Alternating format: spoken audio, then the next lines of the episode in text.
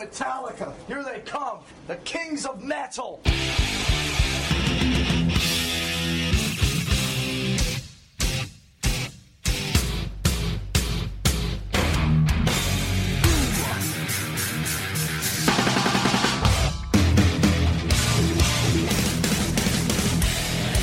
So fucking what? Hey, everybody, I'm Lizzie, And I'm Joe. We're from the band Hailstorm. and you're listening to Middle Up Your Podcast.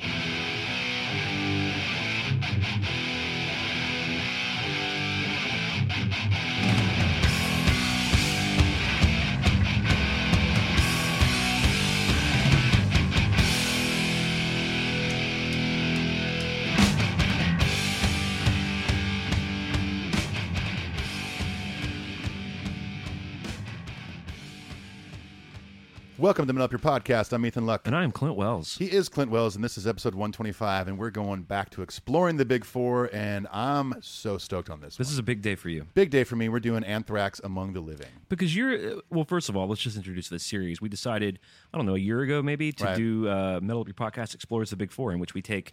Um, I- we're kind of starting with the biggest records from the other three of the big Right. four, and we listen together. We do commentary. We read some facts. Now, if it's a Slayer record, more or less, I'm going to know a little more about it. But you're a big an- an- Anthrax and Megadeth cat, Yeah, yeah. I, I would put Anthrax at, at number two in my favorites of the Big Four. and I guess at the end of the episode, we'll see how embarrassing that might be for you. We'll see. Uh, I have never listened to this record. yeah, that's you texted me that earlier, and I was, I was, uh, I guess not terribly surprised. You never expressed that you were a big Anthrax fan, but Right. it just got me excited because this, is, this is uh, probably tied. I don't know. It's, it's probably my favorite Anthrax record next to City Euphoria, but um, I've just always been a, a big Anthrax fan. It was like growing up in California, it was like one of the bands I skated to. Right. You know, throw headphones on. It was like that, or like Primus or something, or Chili Peppers, and Yeah. Anthrax was up there for me. Well, what's cool is I'm sure that many of our listeners, like you, are big Anthrax fans, Mm-hmm. and then I'm sure that we also have a swath of listeners who, like me, haven't really checked it out. And that's what's so fun about Explore the Big Four is it's an opportunity for us all together to explore these records, Right. and figure out why these three bands, in addition to Metallica, made this kind of cut to be to be included in this Right. you know legendary group, and maybe not Exodus or Testament or. It'd be cool to check those records out as well. Yeah, for sure. But here we are with exploring the big four, Explore the Big Eight. and uh, explore the big thirty-five. That's right.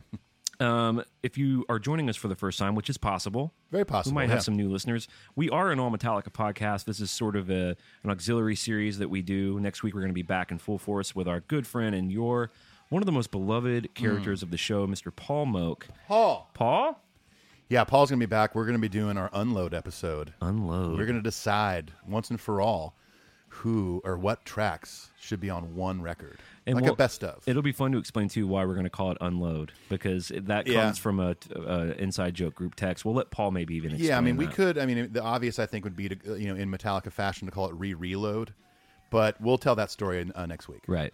Well, so we're glad you're here. If you're here, and if you're a reoccurring uh, Metal Up Your Podcast family member, of course, it's good to be back with you all. We took last week off for Memorial Day. Well, happy Memorial Day, by the way. Hey, you as well. We are here in HQ2, as the YouTubers can see. Hello, YouTubers.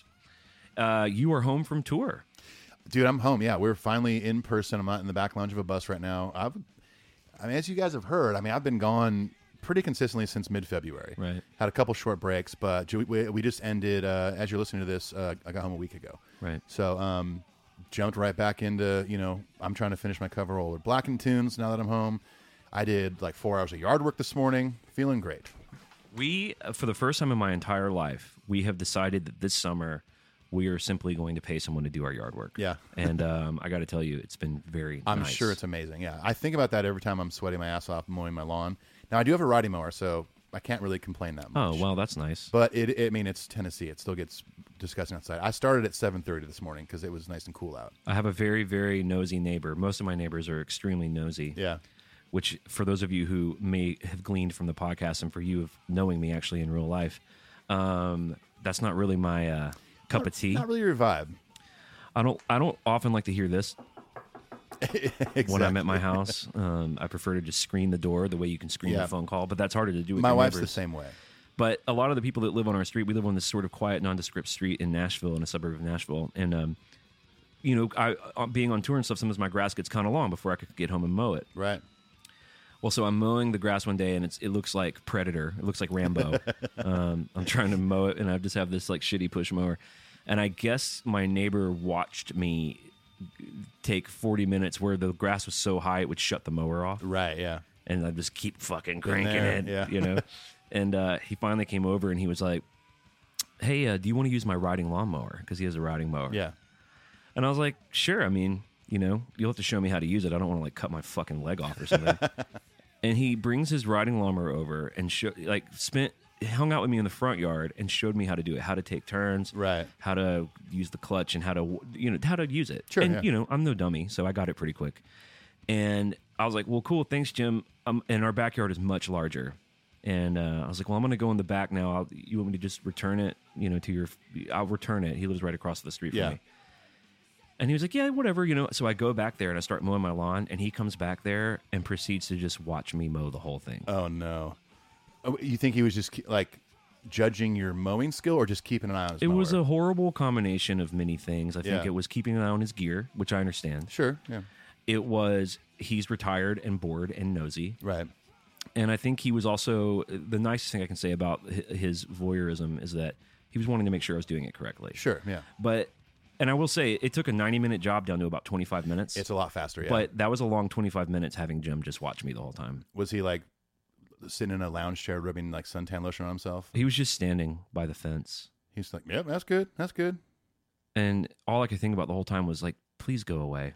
I'll, just let me. I know I'm on your mower, but please go away. Like, don't offer it and then make me feel weird. Right. You know what I mean? It will be weird to loan out a piece of gear and you go with them to the studio to use Right. it, and you're just sitting there staring at him. Right. Like, Why is that guy here? Like, it's his guitar.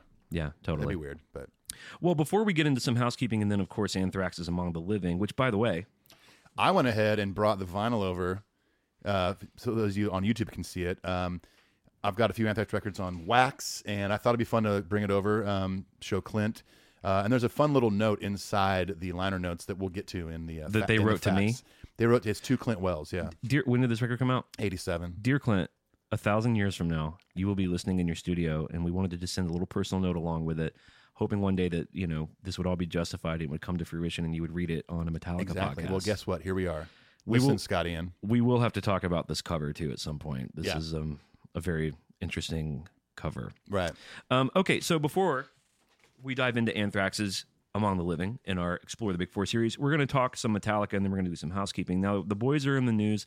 Every time we do an episode, I think it'd be cool to like do some current news, and sometimes there is, sometimes there isn't. But now that they're touring again, there's kind of a lot going on. Now, the first thing that came up today, which I thought it, it filled me with a sense of pride as a Metallica fan. So the boys are playing Slaying Castle, famous Slaying Castle, Huge. on June 8th. which And I'm is pretty coming up. sure with Slang Castle they only allow one show a year there.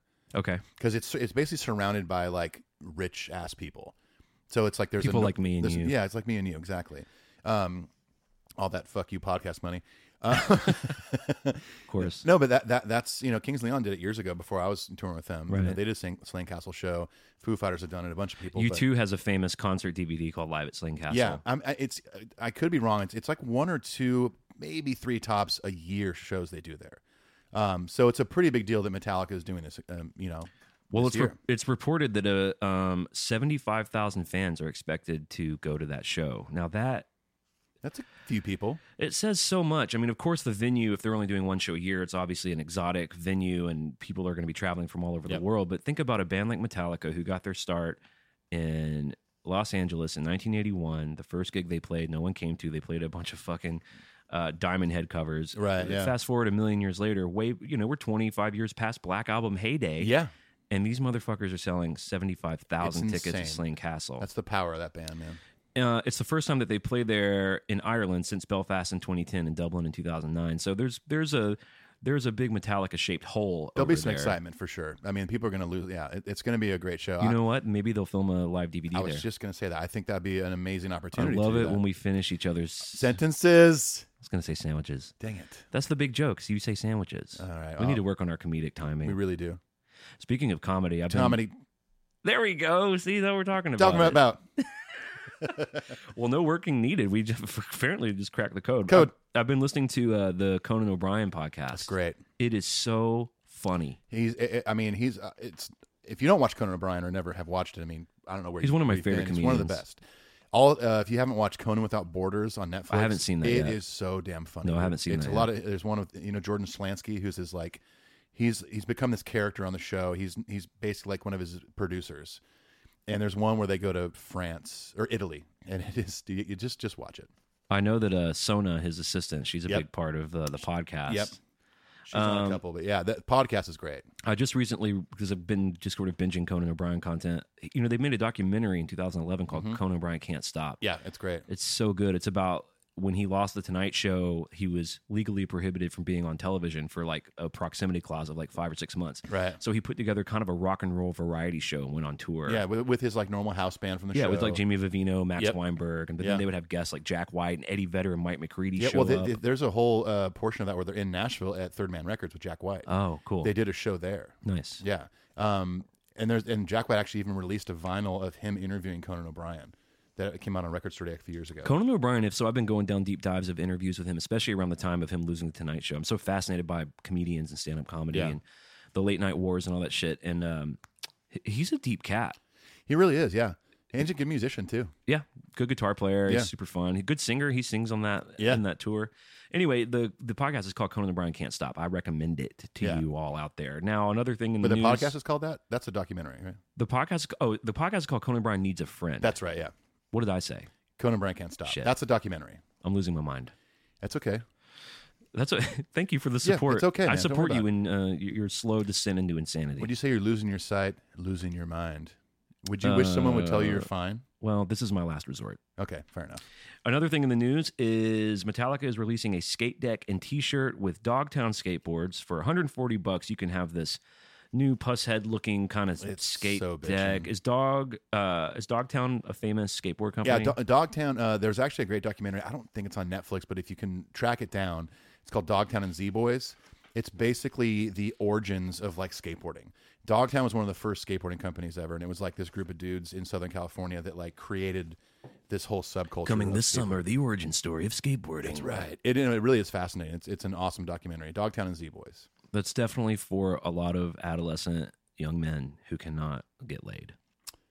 Or Or I don't know. Can you make love to a skateboard? Because Tony that's what Hawk? they're doing. Well, you just named one person in the whole world who is somehow. I'm just saying, like, the- like I'm thinking of like the rock stars of the skateboarding world: Steve Caballero, Mike Vallely, uh, Mike McGill. Mhm, go um, on. go on. I'm listening. Uh, Lance Mountain, uh, Nodis, uh, Go on. Rick McCrank. I'm listening. Go on. I, I listen. I'm, you know me. I, I, I do love skating. You think I'm crazy for skateboarding at age 40 because I might break something. It has nothing to do with your age. Thanks, Dad. it has nothing to do with your age. It has to do with your vocation, which is you are Yes. a musician. Right. If Tony Hawk breaks his fucking arms and hands off, he didn't give a shit. No, that's what that's involved in his job. Right. that can happen. But yeah, I, I, I saw Metallica post about this, and immediately I was like, God, I want that deck just to hang in the studio. But I did see that for 140 bucks, and you can inform us because you you understand skateboarding culture.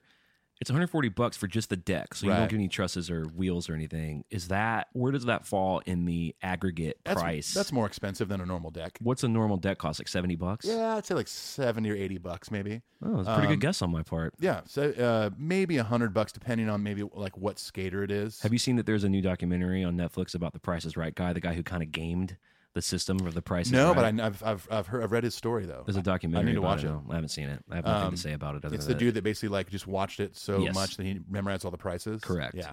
Basically, counting cards version of Yeah. pri- which who would ever want to scam? Uh, is it Bob Barker? Bob Barker, man. I don't know. What a nice gentleman. God, he's helping you know control the He pet is this- population. he is the super long uh, pencil thin. Yeah, Drew Carey uses it t- the same like super long awkward mic too. Well, it's such a huge visual aesthetic of that show. Yeah. It's like you can't go in and be like, I want to use a more. I want to use an SM7. yeah, when he's a headset mic, um, They're like, no, no, no, no, no. Yeah. You're using a mic from the 70s that looks like exactly. a tiny little thin penis. Yep, it totally does. This is what they have to say about the deck, by the way. Inspired by 80s Dogtown and Metallica styles, the board shape and airbrush paint were designed by Jim Red Dog Muir and produced by Professor Schmidt at PSSTIX. Jesus Christ. PS sticks. This is a weird sentence. The graphic art was perfectly blended by Sean Cliver. The graphic was silkscreen the old fashioned way by Chicken at Screaming Squeegees. This is one of the weirdest paragraphs I have ever It is weird. Yeah. read. Yeah. Holy shit. I don't know chicken at screaming squeegee. This is like made up, designed by Jim Red Dog Moore and produced by Professor Schmidt at PS Sticks. You can go to PF Chang's and get a, a Metallica lo- a- skateboard. you can get a lovely noodle ball, and then you go to PS Sticks and you get Red Dogs and Professor Schmidt's uh, airbrush painted Dogtown Metallica Well, and deck. at, at, at PS Sticks, you can get a pad thai on top of this deck for an extra ten dollars. Right. It doesn't come with wheels, but you can use it like a bowl and, Right, and eat, and exactly. eat pad thai off of it. uh, Kirk is in the news because he is hosting a horror movie exhibit at the Royal Ontario Museum in Toronto called It's Alive Classic Horror and Sci Fi Art from the Kirk Hammett Collection. Very cool. Look at him. He, he did this before. He did one in Europe, right? I gotta imagine. Well, and he also at the two ill-fated Orion music festivals, Yeah. there was the whole uh, his whole horror exhibit Yeah. Mm-hmm. where he has like he has some dope shit. Like we all know he collects these old posters. He collects these crazy old like Nosferatu posters and wax molds of Bela Lugosi and and all that stuff. But he also has like some more modern stuff. Like he has the bunny hat, the bunny head of Donnie Darko. Oh, that's crazy. He has the head from Reanimator. Yeah. He's got a bunch of stuff from Alien, the Alien films. So it's basically stuff from his personal collection. In fact, here's what it says about that. The ex- the exhibition features 90 works that provide insight into the evolution of horror and sci-fi films and how they've played upon contemporary societal fears. Hammett acknowledges his poster collection as a source of inspiration for his own musical creativity. The exhibition features film posters as well as collectible electric guitars, monster masks, and sculptures. So this is going on for like six months, July 13th through January 5th. So if Oh, you're in crazy. the Canada area or you have the means to travel to something like that, Yeah. I mean, I wish I could. Maybe I'll be touring up there or something. but- Yeah, maybe so. I mean, e- either of us could very well be in Toronto. that would be so cool to see. I did see an interesting uh, interview with him where they, he was talking about why Toronto, and he said Toronto is a huge hub for horror. Like, Really? that the horror community is very robust in Toronto. That's crazy. Which I would not have guessed that. I wouldn't guess that either. Where would you guess? I would guess somewhere in like Texas. I was I was thinking the desert, yeah. you know, or like um, maybe Nevada or something. 'Cause You got Roswell there, um, Do you always call it Nevada? Nevada. Yeah. Uh, I Well, don't you know. called it Nevada. Growing up, it, I, we always called it Nevada. wow. Nevada. That sounds like something I would call it from the South, but you being a more cultured Southern California gentleman, I don't know. W- w- That's what, pardon me. pardon me, sir. Have you seen Nevada? Were you referring to Nevada, perchance? No, it's Nevada. Well, we're going down to Nevada. Yeah, t- Nevada sounds the way that maybe like Papa would say it. We Well- gon- we're going to go to Reno and go to Nevada. Well, we're going to go on a long road trip out to California, but then we're going to way. We're going to stop in Nevada. Exactly. to play horseshoes and cornhole. That's really how we said it all growing up was just Nevada. More news, and this is the last little tidbit here. Joe Berlinger, who we all know lovingly directed and spearheaded really some kind of monster, Yeah. the amazing documentary that even if you're not a Metallica fan is absolutely a must watch. Yeah. In terms of watching a band that big fall apart, Yeah. Um, he made a movie. He's made two films. He's this is a big year for him. He made Yeah. a, a four-hour documentary about Ted Bundy, which is on Netflix. But more pertinent to this cause, he made a film that called uh, what's it called here? It's a long, weird title: "Extremely Wicked, Shockingly Shockingly Evil. Evil. and Vile," Yeah. which is apparently what the judge said to when he was pronouncing his judgment. Oh, okay. Said that. And uh, Jimmy James Het Senior Squire Junior Hetfield The third. plays the officer who arre- who caught Bundy and Yeah. arrested him. Yeah. Apparently, I haven't seen it yet, but apparently he's only, really only in like three or four scenes. It's not like this prominent role, but the scenes he's in, it's like, oh shit, there's Hetfield. So it says Hetfield plays Officer Bob Hayward in the upcoming film The Patrolman Who Arrested the Real Bundy back in 75. While the role marks Hetfield's first dramatic acting debut, it looks like he hit this one out of the park. The reviews for his performance have been really good. Awesome. And Zach Efron was on Kimmel talking about it, and he said, you know, I guess he's a Metallica fan like most people. Right. And he was like, you know, first of all, it's such an honor or whatever, so crazy doing a scene with James Hetfield. He was like, you know, I was prepared to like give him some tips, you know, like Yeah. some acting tips and shit. Zach Efron's actually a pretty legit actor. Yeah, for sure. And uh, he was like, you know, he came in, he had really done his homework. He had a lot of like, you know, he knew who the character was. He Yeah. was very, and I can imagine James being very intense and like really wanting to do a good job. Yeah, wants to nail it and, imp- and, and, and not necessarily impress everybody, but just you know, you know, it's like you're doing an audition, like you want to really nail it and make sure that no one's going, ah, why do we hire him? well, think about it too. If you're someone like Zach Efron, you got the gig because you're a known actor. I mean, you did Baywatch with The Rock. Come on, and you did the neighbors movies yeah, yeah, those are great. but if you're james hetfield you it's even more uphill because while you are a famous musician you know you're on a set with a bunch of film industry people who either think you got the gig because you're famous or you got the gig because you're buddies with the director Mhm, yeah. so you almost have more to prove Absolutely, yeah. You know, it's not his. It's not his. It's not a stadium with fifty thousand people who love nothing else Right, matters. You yeah. know. So anyway, I haven't seen it yet, but it's all on Netflix, and uh, I've heard it's pretty good. I just. I'm not that interested in Ted Bundy. If it was Ed Yeah. Kemper or I, I mean, I am obsessed with Jeffrey Dahmer, and uh, the the more sick fucks Right, right. uh, Ed Gein. The people who remember when I was showing you pictures of Ed Gein Yeah, because it uh, was disturbing. Slayer had this. What's the Slayer song that was about Ed Gein? Was it Dead Skin Mask? Yeah, Dead Skin Yeah. Mask. Ted Bundy. While I'm not diminishing his horrible crimes, especially Right. against women, it's just I don't know a four hour documentary about that. That's pretty long. I mean, Sounds tough. The Tom Petty documentary is four hours long. The Rightfully Eagles, so. The Eagles documentary is four hours long. Yeah. Well, anyway, so that's the Metallica news for Yep. all of you out there. That's what's I- I- happening. it's our job to keep our fans and listeners updated with current Well, Metallica you know, some news. people may, may have you know had a busy work week and they didn't see the Dogtown skateboard got released. And things some like people that. may have never heard of Metallica. right now they're just listening because they thought this was an Anthrax podcast. Oh shit, it's not. Oh dang it! I have Scotty in come over coming over later. Yeah, Should Scott's I, on his way right I'll now. shoot him a text, tell him not to come over. He's a big horror guy too. Um, speaking of later, we are hanging out with Joe and Lizzie from Hailstorm later. Yeah, yeah. They're in town for a few more days. They just got back from a U.S. Canada tour. Uh, Joe and I were, in, like I was telling you earlier, in touch a little bit as the, our respective tours were trucking along. They're And, about uh, to go to. They're leaving Sunday for Europe, and uh, we're going to go have some beers with them. The cool thing is, someone. So when Joe came over to my studio, he loved my Nashville poster from the Nashville World Wired show. right.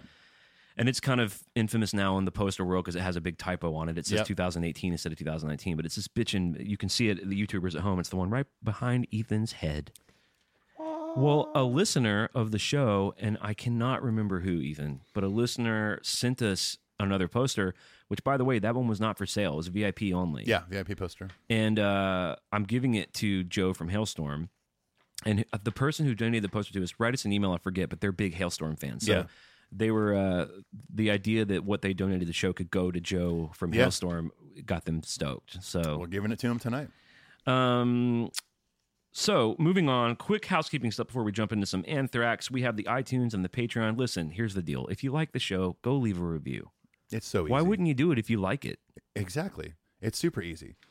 It only takes a second. Imagine how many like everyone has a podcast now. Everybody. I have two of them. You have two of them. yeah. Conan O'Brien has one. Right. That motherfucker. What an He already idiot. has two television shows. What's he? Who's he think he is? A, a super successful, amazingly hilarious, Super comedian funny guy with an interesting perspective who has a bunch of famous friends who can offer. that can do what he wants. right. That sucks. Who does he think I he hate is? him. Jeez. But here's the deal: when people are looking for stuff to listen to, uh, they base it on these reviews. They- That's right. Because there's so much to choose from that if we have, you know, if we're not making sense over in the review department, if enough people aren't saying, "Hey, this shit's good," they're going to pass on it. Yeah. So if you like the show and you want other people to be on the ride with you, that's the easiest way to support the show. Yeah. If you really like the show and think the show has value, and you can spare five bucks a month, which is general generally what we ask for at Patreon, Yeah. you can join us on Patreon, P-A-T-R-E-O-N E dot com slash metal up your podcast. You're going to hear a commercial about it later that involves what we give you, the cover our Will Black and EPs, come on the show for Metal Tales. We're giving away two free tickets to S&M. Ooh. So uh, you'll hear about that later. At the very minimum, we'd like to say hello to our new patrons. We've got four. Why don't you read the first two? I'll read the last All two. right, sounds good. We have Anthony Cortez, Charlene Lewis. we have Irvin Cervantes and Gusciano Ginton. That's a cool name. Hey, it's me, Gusciano. Hey, Eh, it's Gusciano. Hey, spaghetti. he's like, It's a I'm- me, he's like- Mario. he's like, I am not Italian. Yeah, he's like, um, I, li- I live in I'm from Spain. I live in Nevada. Nevada or Nevada? I live I live in the city of Nevada, which is in Nevada. All right, we're on the socials. The socials, you need to come hang out with us there. Uh, Let's face it, if you're listening to this, you're probably not not on socials. You probably I'd be have really a, surprised if you're not on some kind of social media. yeah. What are you? What are you, Gucciano? Yeah, seriously. Don't be a Gucciano. In fact, be like Gucciano. Get on the socials. That's right. We're on Instagram. We're on Twitter. We're on Facebook. Yeah. We're on Stitcher.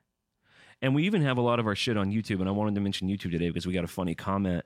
I put We up did get a really funny comment. so I put up a few of the songs from the cover Our World Blackened uh, EPs on YouTube so that people can discover that and discover the show and and give me a Grammy one day. And um, someone wrote on, do you have it? Did you just di- dial it up or you just no, checking I know your I wasn't emails? downloaded up. No, I, uh, there was I was something else to add after you're done. Well, someone left a comment. I don't have my. f- I can't. It said something like, um, Oh, I can dial that up real quick.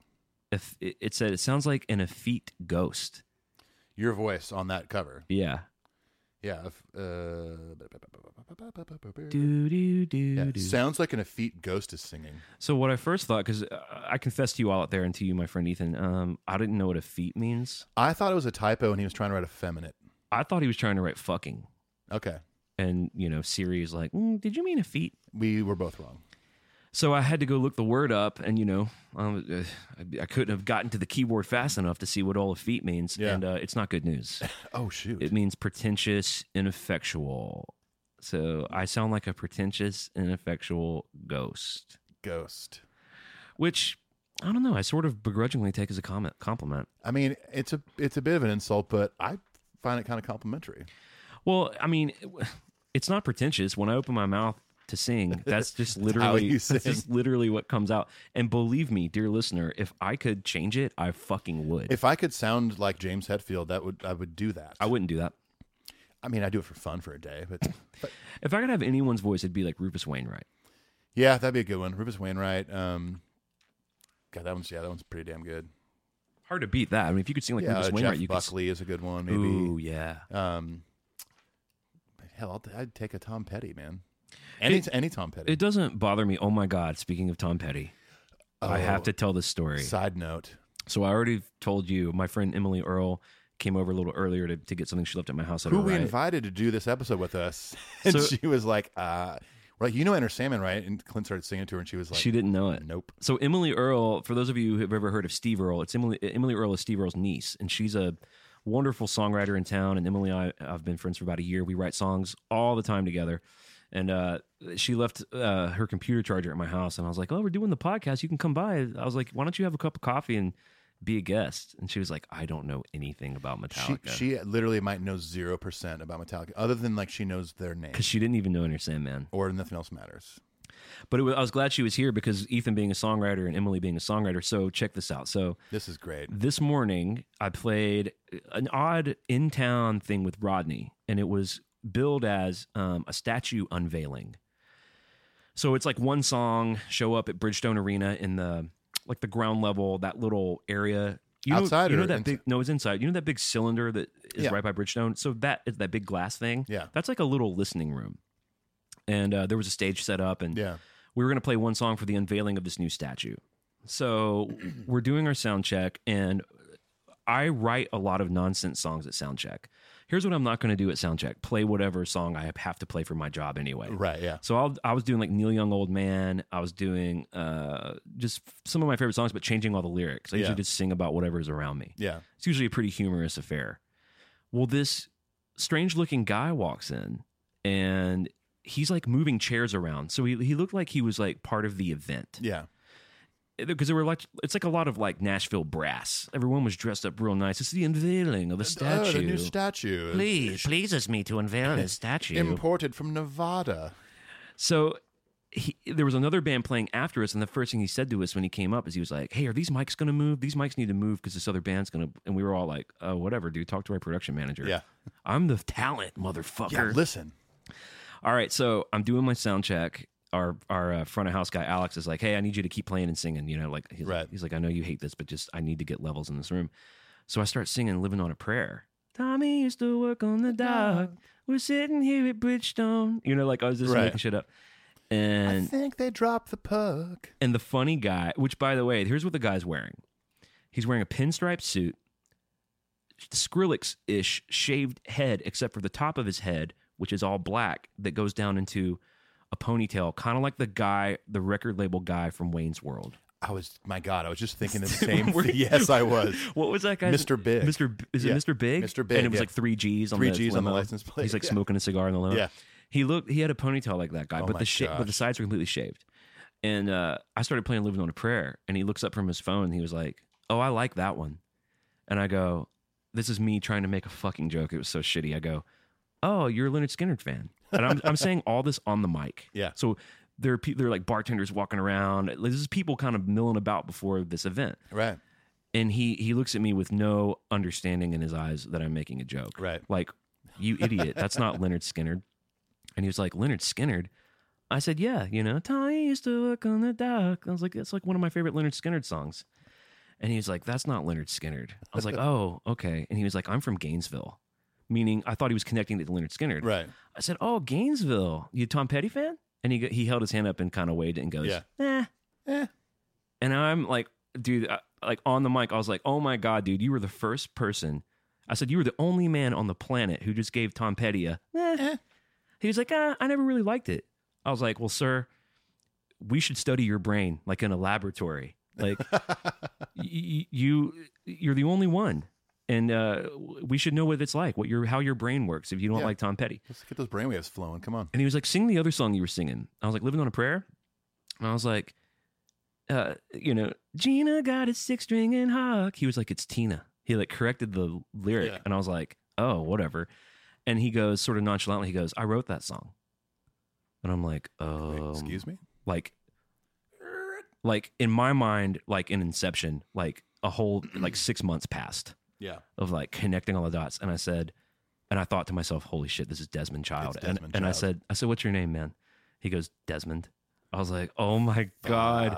For those of you who don't know, Desmond Child, who lives in town, has written so many songs that you love. He wrote Living on a Prayer. He wrote I Was Made for Loving You by Kiss. He wrote like 20 Kiss songs. He wrote Angel by Aerosmith. Uh, dude looks like a lady. Dude looks like a lady. He wrote a lot of shit on Permanent Vacation. Janie's got a gun. Uh, he wrote a lot of the shit on Get a Grip. I think he co-wrote Living crazy. on the Edge. I've been reading his name in liner notes since I could fucking read. right. And now you're in front of him, Yeah. kind of making fun of him. Well, I was giving him shit for not liking Tom Petty. Yeah. And he goes, "Now do I need to get my head checked?" and just without missing a beat, I was like, "Well, of course, but for different reasons." That's a 'Cause- great response by him, by the way. Well, so we finish our sound check, and the other dudes in my band are looking at me like, "You fucking Like, idiot." way to go, dude. we finished our sound check and I walked up to him and shook I you know, I did the kiss the ring. Yeah. I said, Desmond, man, it is such a pleasure to meet you, dude. I, I am just a lifelong fan of your music. And he was cool. He was like, Yeah. No, thanks, man. Thanks, cool. And uh after we played the gig, I was gonna bolt, you know, we had Yeah. to do this today and like hanging around the fucking unveiling of the statue isn't really my cup of tea also. Sure, But yeah. I was like, I'm gonna hang around and get a picture with him. Yeah. And I told Derek, our other guitar player, I was like, man, I, I never germ out like this ever. Right, yeah. I was like, would you mind if we just sort of lingered? And and so I found like a little moment. I was like, hey, Desmond, man, I don't want to put you out, dude, but would you mind if I got a picture? He was really nice. He was like, of course. And we're like posing for the picture. He's like, you still think I should get my head checked? so anyway, like we went out and got a coffee at right after the gig, and you know my dudes were just laughing. They're like, Yeah. but at least that's an interesting story. That's a great story. Because here's what you have to do, okay? If you are going to make, if you're going to say Tom Petty is, eh, you better have fucking written some barn burners. You, you better have written 15 Aerosmith songs or well, whatever. it, and once it got a little more casual, I was like, so what's your deal, man? You don't, you really don't like, Tom-" I was like, Tom Petty's a great songwriter, you know? And he, he's kind of a well known, eccentric type gay man. Yeah. And he's like, nah, I never liked the way he looked. I was like, oh, okay, looks, huh? He's like, yeah, I always say uh, start with the looks and hope for the best. so That's, anyway, that's his, advi- his, his advice to Clint. That's my Desmond Child story. All right, moving back to the housekeeping. Are we Tangent City today? Holy shit, Kind of, we it's are okay. Tangent It's City. okay. Um, uh, let's see, metalupyourpodcast.com where you can buy the OG logo and the Dagger logo. We will be doing a Lunar Satan campaign when I release the new Lunar Satan song, which is coming up. Cover Our World Blackened, as we already mentioned, are the EPs that Ethan and I have made. They're reimagining, uh, reimagined covers of Metallica songs. Volumes one and two are available for patrons for free. Volume three is coming out and will only be available to patrons That's right. until we release volume four, which who knows when that'll be, maybe 2019 2020 or something. 2025. Yeah. And you're finishing up your tunes on volume I'm finishing up. Yeah, I, I was hoping to have them done by now, but uh, the, I had to hit the brakes only because the, you know when I'm on tour, I basically try to find like a spare dressing room to go record in, and uh, the, literally like the last three three and a half weeks of shows, there was like I think one or two days where there was a spare room, and one of those days we were doing a podcast, and so I haven't been able to attend to them like I would like to, but I'm gonna get on those in the next week or two. I think it's time you quit hitting the brakes and start hitting the lights. Hey man, What do you think about that? I love that. Why don't you ride the lightning over to the master of puppets so we can finally have injustice for all? That was great off the top. And of then your I'm head. going to need you to load and reload those cover over black and tunes. Um, I'm happy to do that because right now nothing else matters. Well, you can put them all into your publishing, which I know is Garage Incorporated. I just hope I'm not unforgiven. Well, you know, we'll have to ask the Phantom Lord. Uh, t- uh, can't do that. He's trapped under ice. Oh yeah. Well, everyone's got a thorn within. You think but- he'll escape? Well, uh, I, I hope he can heed the call of Cthulhu. It would have been better on his part to jump in the fire. Right. Well, you know, with creeping death, uh, you know, afoot, um, we're gonna have to see what happens in the mental militia. God, you're so right. Uh, he better hurry. It's almost Dyer's Eve. Well, he told me once he had no remorse. Well, I mean, he is the ultimate harvester of sorrow. Right. Well, i- you don't just get that job. You have to draw the shortest straw. I'm told. Damn it, I was going to Short Straw next. Damn it. Clint wins the round. Okay. Now the That easiest. was a fun game, by the way. Whatever we I- just, whatever you know we just what? played, I love playing fun games with you. I love fun things, as everyone knows. Love to have fun. That I was a good time. well, maybe we'll do it again sometime. That could be a whole episode. Maybe one day we'll do it again. Now, if you'd like to write into us, write some nutty stuff into us. Love nutty stuff. Metal Up Your Podcast Show at gmail.com. We read five a week. We like to take the temperature of the Metal Up Your Podcast community. We're going to do that now in what we lovingly and affectionately and sensuously Mm, sexually.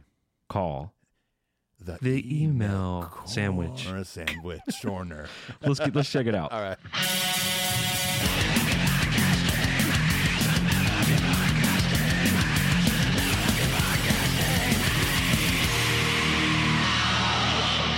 All right, our first email is from Cameron Whitlock. He says, Hey guys, uh, I still listen to the podcast every week. Keep up the good work. Well, we will. Thank you. Uh, thank you. Thank you. Most of my favorite bands besides Metallica are from the 70s, and I had a thought. uh, uh, uh, had thought of an interesting Tommy scenario. used to work on the thank you. you, Tina. Baby, you're Oh, my thank you. Uh, he says, if you can go back in time, what 70s band would you both like to be in? Great question. Great question. Uh, mine would be to play with, here we go, Leonard Skinner, Who famously wrote Living on a Prayer? uh, Living on a Prayer. Yeah, with the song about Tommy and uh, and Gina. Is it Tommy and Gina or Johnny and, G- and Gina? Tommy and Tina. I need to call my good friend Desmond You Child should and get call to him the fucking up. bottom Yeah. of this. He's, he's actually going to be here later to be on the show.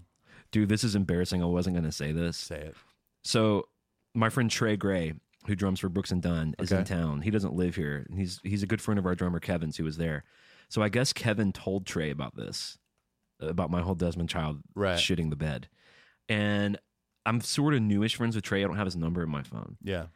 So I get in my fucking car from this event, and I get a text from a Nashville number that I don't have in my phone. Right. and it says, "Hey, uh, may I introduce myself? Desmond, Desmond Child. Dot dot dot. Hmm." And I wrote, "What?" And he wrote, "Your boss Rodney gave me your phone number." No. And I wrote, "Haha, hey man, I'll make you a Tom Petty mix." Smiley face.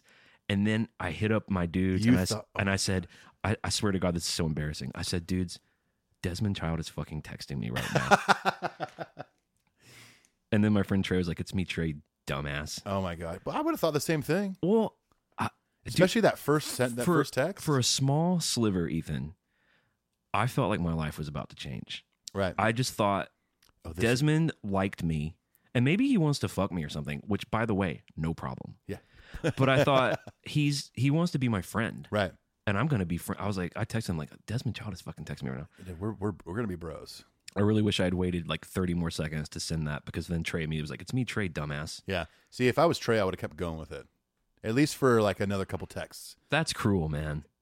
I mean, the first text is cruel.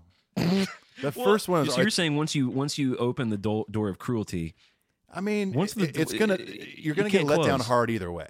yeah, I'm ins- I'm not saying let- make it go on for you would be let days. down quite a bit harder if it was let on. It'd be a longer, little bit though. harder, but it'd be good. Hey man, let's get a co-write on the books. I'd love to write with you. I would ne- I wouldn't go that far. I wouldn't do like, hey, we should write. Like, what are you doing on Monday? Or something. Hey, let's me, you, and Paul Stanley get in a room and write a hit song. yeah, What do you he's, he's say? going to be in town. shit. I would not go that far.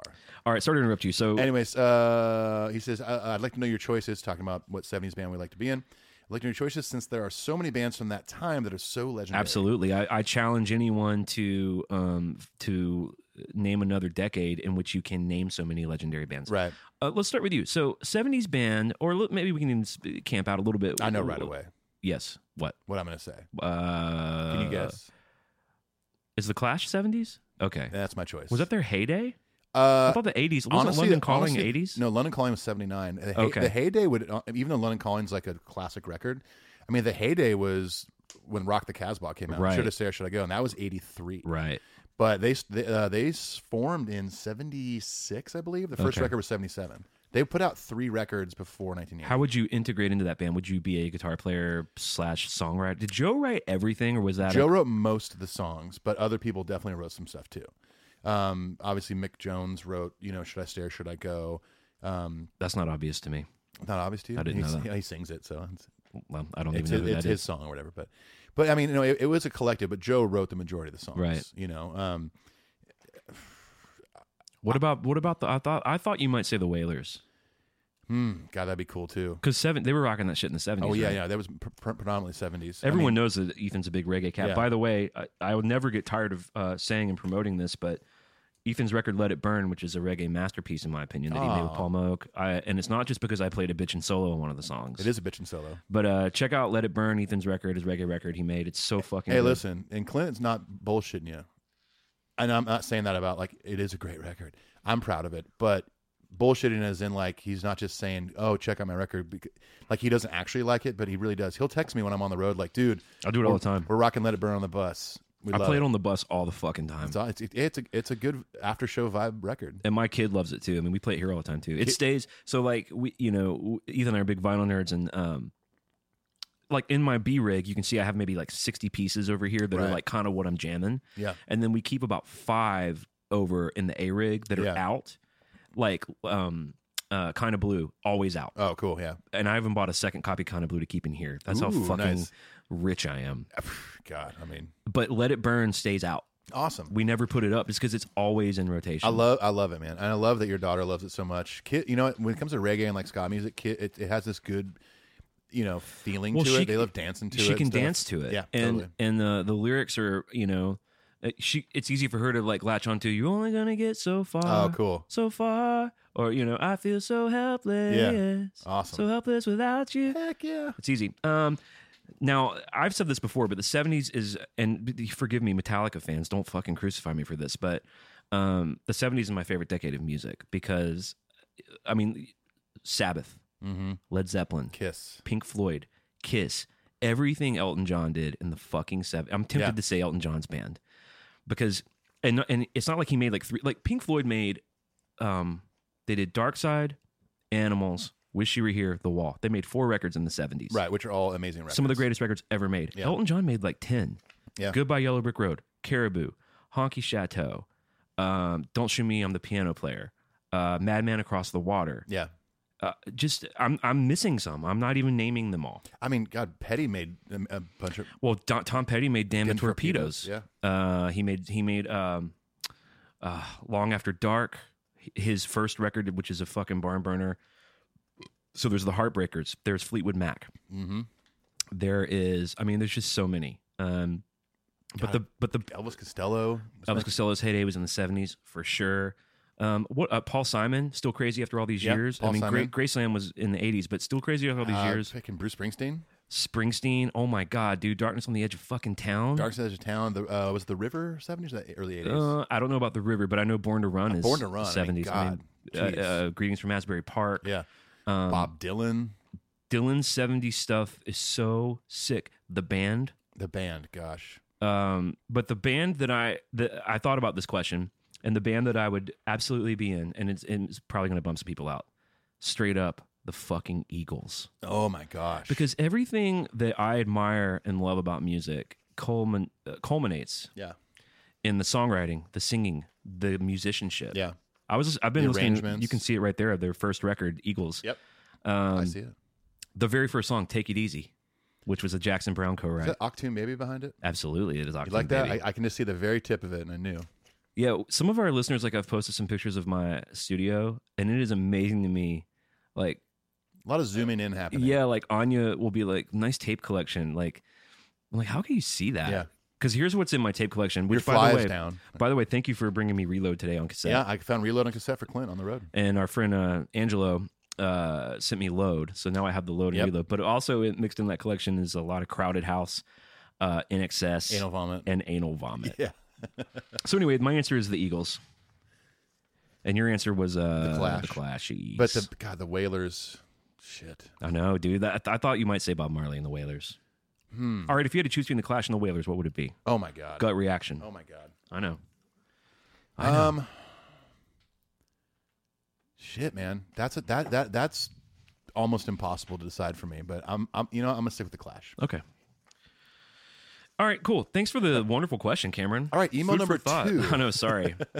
well, look, if you don't dig the Tangent City, then Hey, what listen. the fuck are you doing here? A lot of and a lot of times, if you listen to these Explore the Big Four episodes before, it is more of a tangent city because we're just listening to one record. We're not going through a timeline of a year of Metallica or anything like that. So it's okay. We're gonna get to these. We're gonna listen to Among the Living. It's gonna be a good time. Well, I humiliated myself in front of one of my favorite songwriters today, so I don't give a Certainly did. fuck. Yeah, yeah, you're yeah you're all out of fucks to give. I'm okay. Like so, we were going to get coffee after that, and uh, I was like, "Can we go find a beer?" But it was like ten in the morning.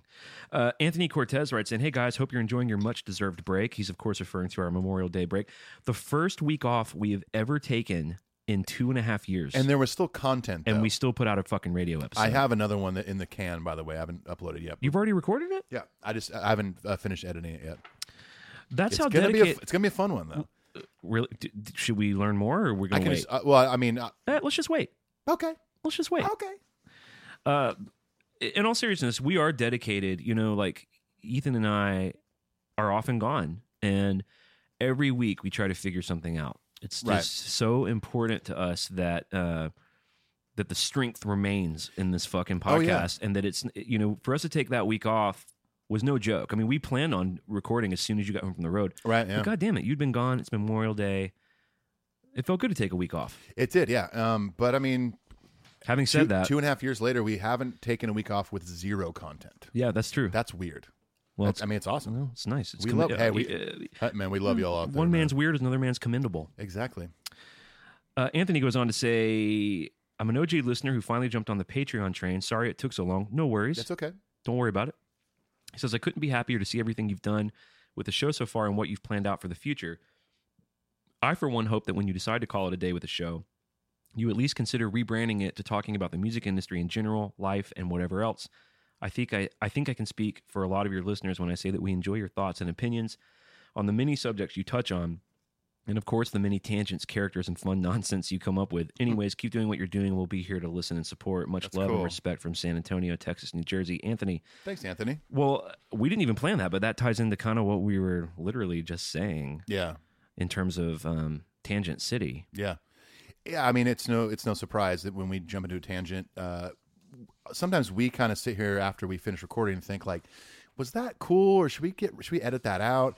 But we come to find out, you know, through all you fans and your feedback, is you guys love that kind of stuff. Um, maybe not everybody, but most of the people seem to really enjoy it when we go on a tangent about something kind of totally off subject. I think we've found our people. Like we, the show, Oh, yeah. the show continues to grow. Um, uh, this month, the month of May, that's the month that's We're about to in May- end, almost, right?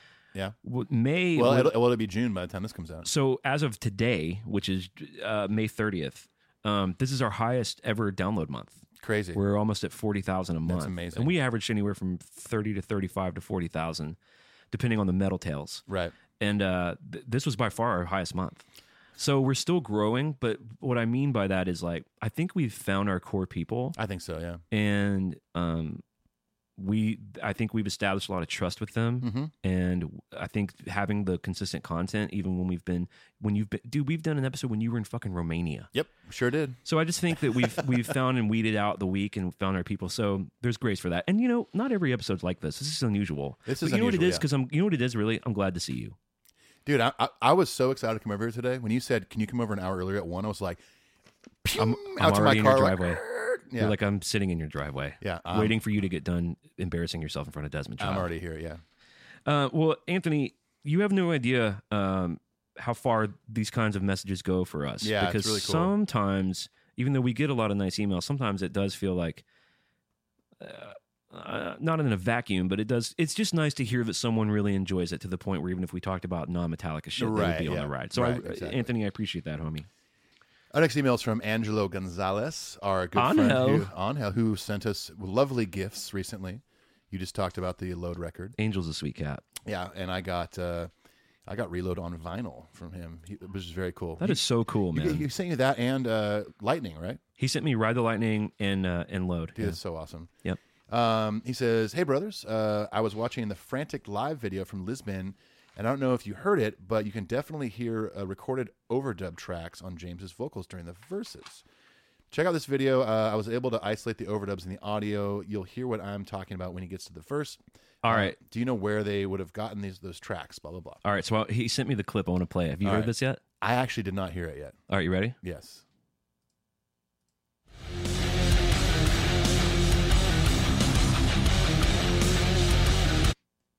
Uh-oh.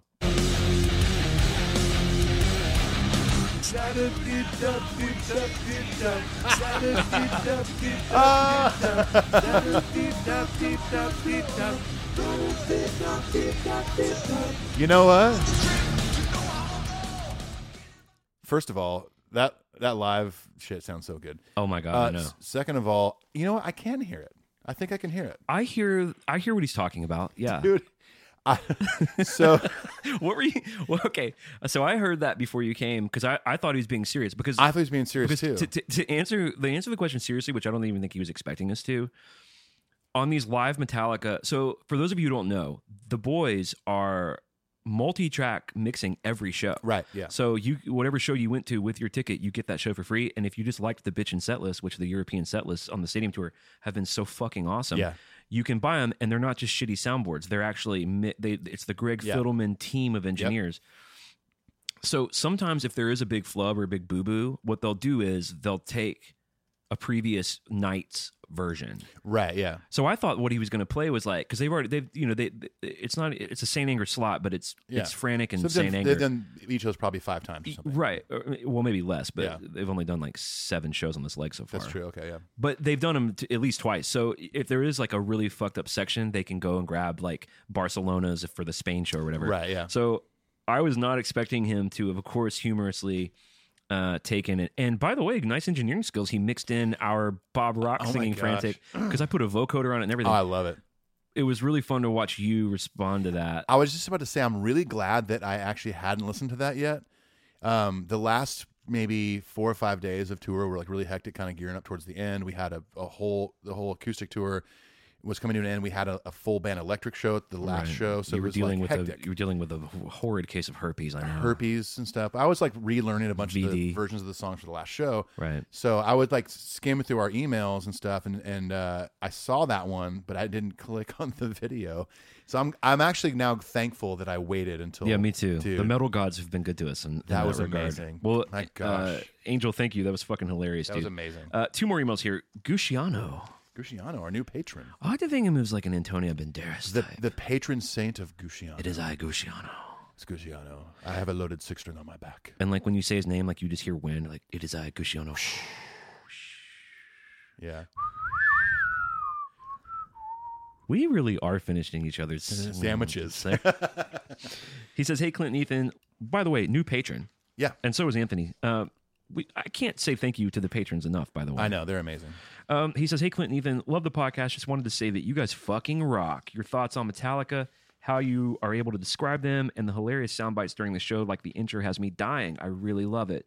I'm a somewhat new Metallica fan. I've known a few of their songs over the years, but a couple of months ago, I decided to do a true deep dive and heard Master of Puppets in its entirety, and was like, what the fuck? How didn't I give this a chance before? Yep.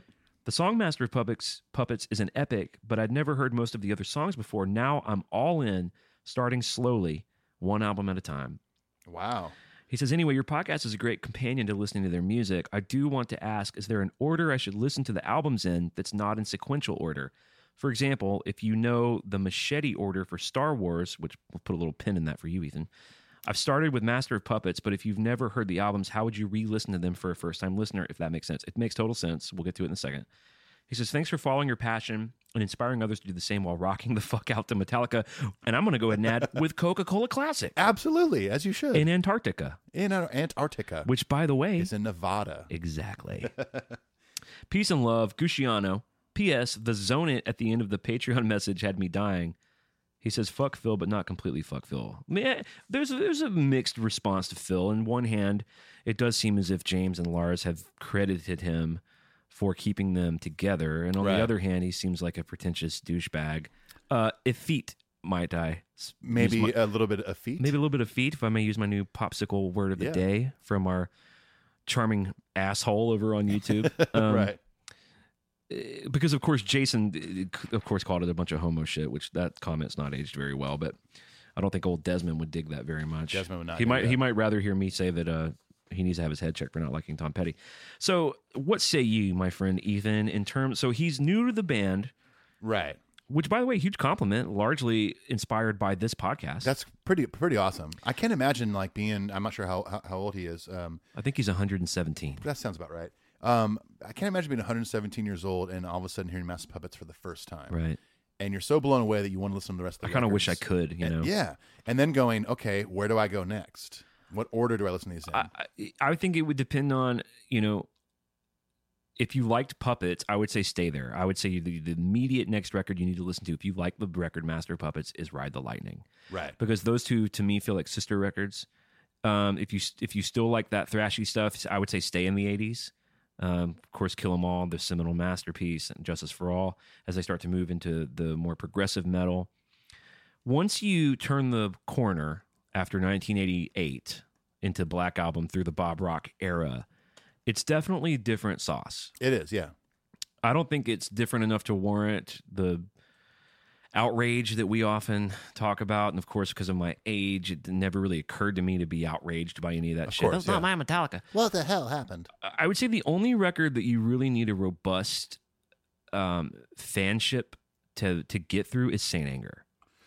Yeah. Although there's almost another argument to be made, like if you don't have all the context of how badass they were for 20 years, Yeah. Saint Anger might be. You might be like, what's the problem? Yeah. It might be better to hear Saint Anger earlier Maybe so. Yeah. than to know how good, how good they're capable of sounding and writing, right. and then hearing that atrocious record. Yeah. Uh, yeah. I mean, that's a tough thing. Um, the whole machete order thing, in re- regards to Star Wars. I figure you're a Star Wars nerd. so okay, I figure you love know Star that. Wars, but I, I I have to say I don't I don't know this. Um, I just I'm looking it up here and I'm Okay, trying to find a Uh, list of what it is. If it- Please, it, with in in in a non effete manner. I'm just trying to find like a list. Like, what is what does it mean? Like, uh, Wh- What are you having? No luck? You no luck on the Google train? okay, so someone says, uh, uh, this- uh the machete order. Uh, he notes the issue of watching them uh, in episode order, namely that Darth Vader reveal is spoiled, whatever. Uh, but also mentions there's some issues arise if you watch them in the release order, which hadn't occurred to me. He suggested whoever this is uh, watching them in this order. Well, let's hear it. episode four, A New Hope, five, Empire Strikes Back, two, Attack of the Clones, three, Revenge of the Sith, six, Return of the Jedi, Hmm. then episode one. I, I I don't know. I mean, reordering them for the sake of maybe some different storylines making more sense or whatever. Uh, Those movies are so boring. All of them. Yeah, even the b- the best one clearly to me is Empire. Empire's great. yeah. Um, I have a I like all the new ones. I have a connection to Jedi just because of my age, sure. but A New Hope is almost. I tried to rewatch it recently, like four years ago. For me, almost unwatchable. Really. The prequels were They're terrible. Just con- they're just considered some of the biggest atrocities. Yeah. As a big In f- Star Wars fan, in I film hate history. those. I, I Like, I have don't any of them. those aged well? Or have any of those become like w- strange cult classics or something? I don't think so. Has any- I think there's some people that like. Okay, so I kind of equate those three movies to like Saint Anger. When they first came out, I was like, "Fuck this! This sucks." As I've gotten older and maybe have revisited them, I can find good moments. like Phantom that doesn't- Menace was but- okay. But that doesn't make. I see Phantom Menace. I thought, uh, I don't know. I didn't like it. what is it? Attack of the Clones and then Revenge of the Sith. Revenge of the Sith? I thought the last like 30 minutes was like, okay, this is getting cool. But what the last 30 minutes of a film? It's not that good. th- You know. Well, especially when you're living up to, you know, Harrison Ford and fucking Star Wars, Right, yeah. man. Because I, here- here's what I can definitely appreciate. Um, I'm a huge film nerd and a huge, huge fan of 70. Because talk about this decade of the 70s musically. For American filmmaking, the 70s is completely unrivaled because you had Brian De Palma, Steven Spielberg, George Lucas. Uh, you had P- Paul Schrader writing fucking Taxi Driver. You had Martin Scorsese making Mean Streets, and the you know you had Francis Coppola making The Godfather. Mm-hmm. The seventies, I mean, the seventies is the Metallica of decades for Right. movies. Yeah. Sure. So and George Lucas, you know, he fits into that. He, he was super innovative. He changed film. Yeah. Absolutely did. And from that angle, I have a lot of love for that shit. I just think as as if you divorce it from nostalgia, Yeah. it is hard to watch those movies. We also got the first Rocky movie. Hell yeah, you got the first fucking Rocky movie, which won an Oscar. Yep, sure did. Uh, when did, Also- Rock, when did also- Rocky Two come out? Rocky Two was eight seventy nine or is it eighty? See, it was also. I mean, eh, I know you're. I'm pivoting a little bit from Rocky, but if you look at the horror horror films, you've got John Landis making American Werewolf in fucking London. You've got uh, David Lynch making Eraserhead. yeah, You've got Toby Hooper making the Chainsaw Massacre, the Texas Chainsaw Massacre. You've got uh, William Friedkin making The Exorcist. These are these are movies that I mean ha- uh, haven't been John topped. Carpenter. uh yeah Halloween that's 1979. Yeah, You're that right. and also uh, uh, uh, oh my God, Dawn Dawn, of the uh, Dawn of the Dead Da- uh, yeah George Romero. or uh, Romero. Yeah, Yeah, that's George Romero. Yeah. Uh, Night of the Living Dead was I think 69, but yeah he, Yeah. he would make the Dawn of the Dead is one of the most beloved. And yeah. Oh, that Dawn of the Dead was was definitely seventies, and then I think Day of the Dead was early eighties. And that's not even. I mean, Wes Craven was doing The Hills Have Eyes, and there was Let's Scare Jessica to Death. What's wrong with Mary Jane? I mean, the 70s was just happening, man. Yeah, totally. Saturday Night Fever. I love Saturday Night, It's a- dude. Saturday Night Fever is a sad movie. It is. It really is a sad movie. Um, John Travolta, man, Yeah. kicking ass. Uh, Brian De Palma, he did a film with Brian De Palma. This is like '84 called Blowout. You ever seen Blowout? I have not. All right, let me tell you the premise. Okay, let's hear it. Um, Speaking of tangents, by the way, this is the first episode of our new podcast. I think I think it is, and it's, we're gonna cap it off by listening to, Anth- listening to Anthrax. in Blowout, John Travolta plays a sound engineer for movies. Okay. And what he has to do is he's got to go out and get some. He, he works for like shitty B films. He's got to go get some B footage sounds of like cars driving on the highway because you know he's in the studio. You realize most of the sounds you hear in movies aren't made on set. Right, called a Foley artist too. You- yeah, like you have to like put all that in. If someone Yeah. like you know there was an interesting like when people get like chopped up blood and guts, it's like people like hitting watermelon. It's like Gallagher in a fucking sound studio. Gallagher was a Foley artist in his, his previous life. well, so he's just recording ambient cars driving. Right. and he records um, a, uh, a car drives off a cliff into a water and they die. Well, you finds out in the car was a famous senator and a prostitute. And he's analyzing the audio, and what you hear is someone shot the tire out. So someone had him killed. So he's the audiologist, Crazy. and he ba- basically goes insane because no one believes him. yeah. And he's like, "Look, listen," and you can hear a gunshot. Do they think maybe do they, do they think in the movie like he made it up because this is what you do for a living? I just think like, well, you've got some shady shit going on. So there's obviously some big pieces happening. Someone had this politician killed. Right. So there's that angle of like, we're not trying to hear the truth. And then there's like the detectives are all like they've they're it's like set in New York or something. They they've got a million cases. So they just they wrote it off as like a drunk politician died in a car crash. Right, and he's yeah. like, look, we have to solve this fucking crime. Yeah. And he gets on the mobster's radar because he's trying to bring justice to it. So Yeah. he, they try to Ah, kill okay. him. They erase all his tapes. It's called Blowout. I'm in. You got to check it out. I'm in. Uh, where were we in the We podcast? have we, we have one more email to read. okay, This might be the the latest email segment of all time. that's fine. I don't care. We're having, I'm having a great time. Yeah. Uh, Joaquin Perez says, "Hey fellas, um, hey, good day from the land down under." He says, "Q Ethan's weirdly accurate Aussie accent." Is it weirdly? Is it weirdly accurate? Thanks, mate. Hey, cheers. Uh, hope you dudes are well. I'm 21 years uh, from Sydney, Australia, and a longtime fan, soon to be a patron uh, of the show. Uh, as a fellow musician, it's really refreshing to hear professional musicians discuss the band from a relatable point of view. Uh, really quick, just wanted to mention I was honestly not a huge Metallica fan until I stumbled upon your show. Wow, another one. This is crazy. Um, it was you guys that made me want to hit up the old Metallic material. As a uh, result, discover what one of my now favorite albums, Kill 'Em All. This is awesome. I love this email. Very cool. Uh, the reason I'm emailing you guys is that I'm starting a little il- uh, illustration page focus focused on iconic bands and their ge- and the gear that they've uh, Become synonymous. become with. synonymous with uh, in respect to each era of their career. I decided to start with Metallica with the Black Album era and wanted to get your guys' opinions on it. See if there's anything I'm missing. Uh, you can find me on Instagram. Uh, it's uh, We'll post a link to the to Yeah. this on the social. I saw it. It's pretty cool. It's like this interesting, really minimalistic, simplistic take on art from the Black Album era. It looks great. Looks right, awesome. Totally. Uh, ends the email, email by saying, "Looking forward to hearing back from you guys. Thanks for the rad content and for opening me up to the greatest metal band in the world. You're welcome. Horns up, dudes. Joaquin. That's Joaquin Phoenix, I think, right? Mm, Joaquin. Mm, Joaquin. Uh, thank you, Joaquin. That's a great email, and we're glad that you uh, have gotten into Metallica through this little avenue. we An have. amazing compliment. It's great. Yeah, I love it. Well, look, uh, we'll keep that one short and sweet so we can get out of the uh, emo corner and get into some anthrax. Let's do it. We want to say thanks to everyone for writing in metal up your podcast show at gmail.com. It's the easiest way to get a hold of us. We love interacting with our listeners. We've been a fan friendly podcast since the beginning. And uh, we'll now exit the goddamn emo corner. Hmm. Let's get out of here.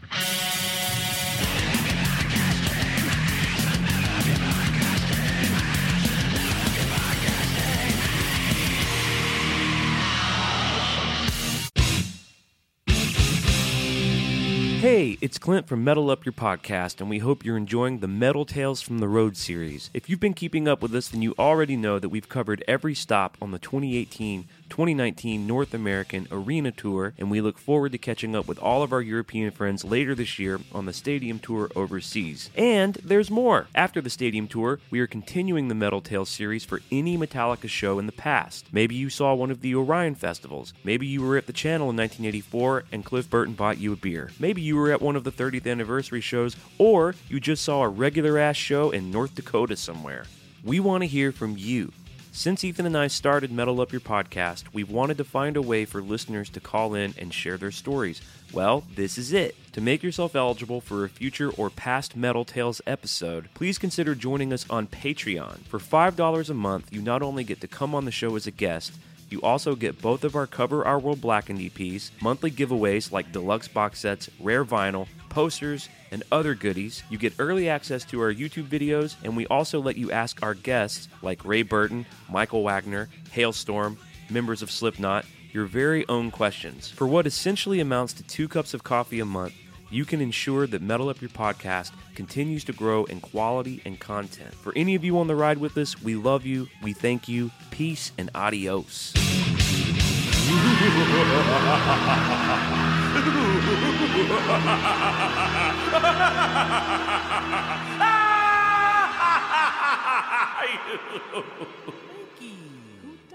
Let's get into some uh, Anthrax Among the Living, Clint. What do you say? So I, I agree. Great. Isn't it nice that I agree? I, I was nervous. You were What if I gonna- disagreed? I would probably just have to leave. Wouldn't that be horrible? So, like we do with a lot of listen throughs, we're going to contextualize the record. We're going to read some facts about it, how it was made, when it was made, a few anecdotes, and then we're going to dive in. So, Yeah. you being the resident Anthrax fan All right. are going to steer the ship. hey, all aboard. Ahoy. Ahoy, matey. okay. Um, yeah, Anthrax Among the Living. I mean, this is uh, you know my favorite Anthrax record.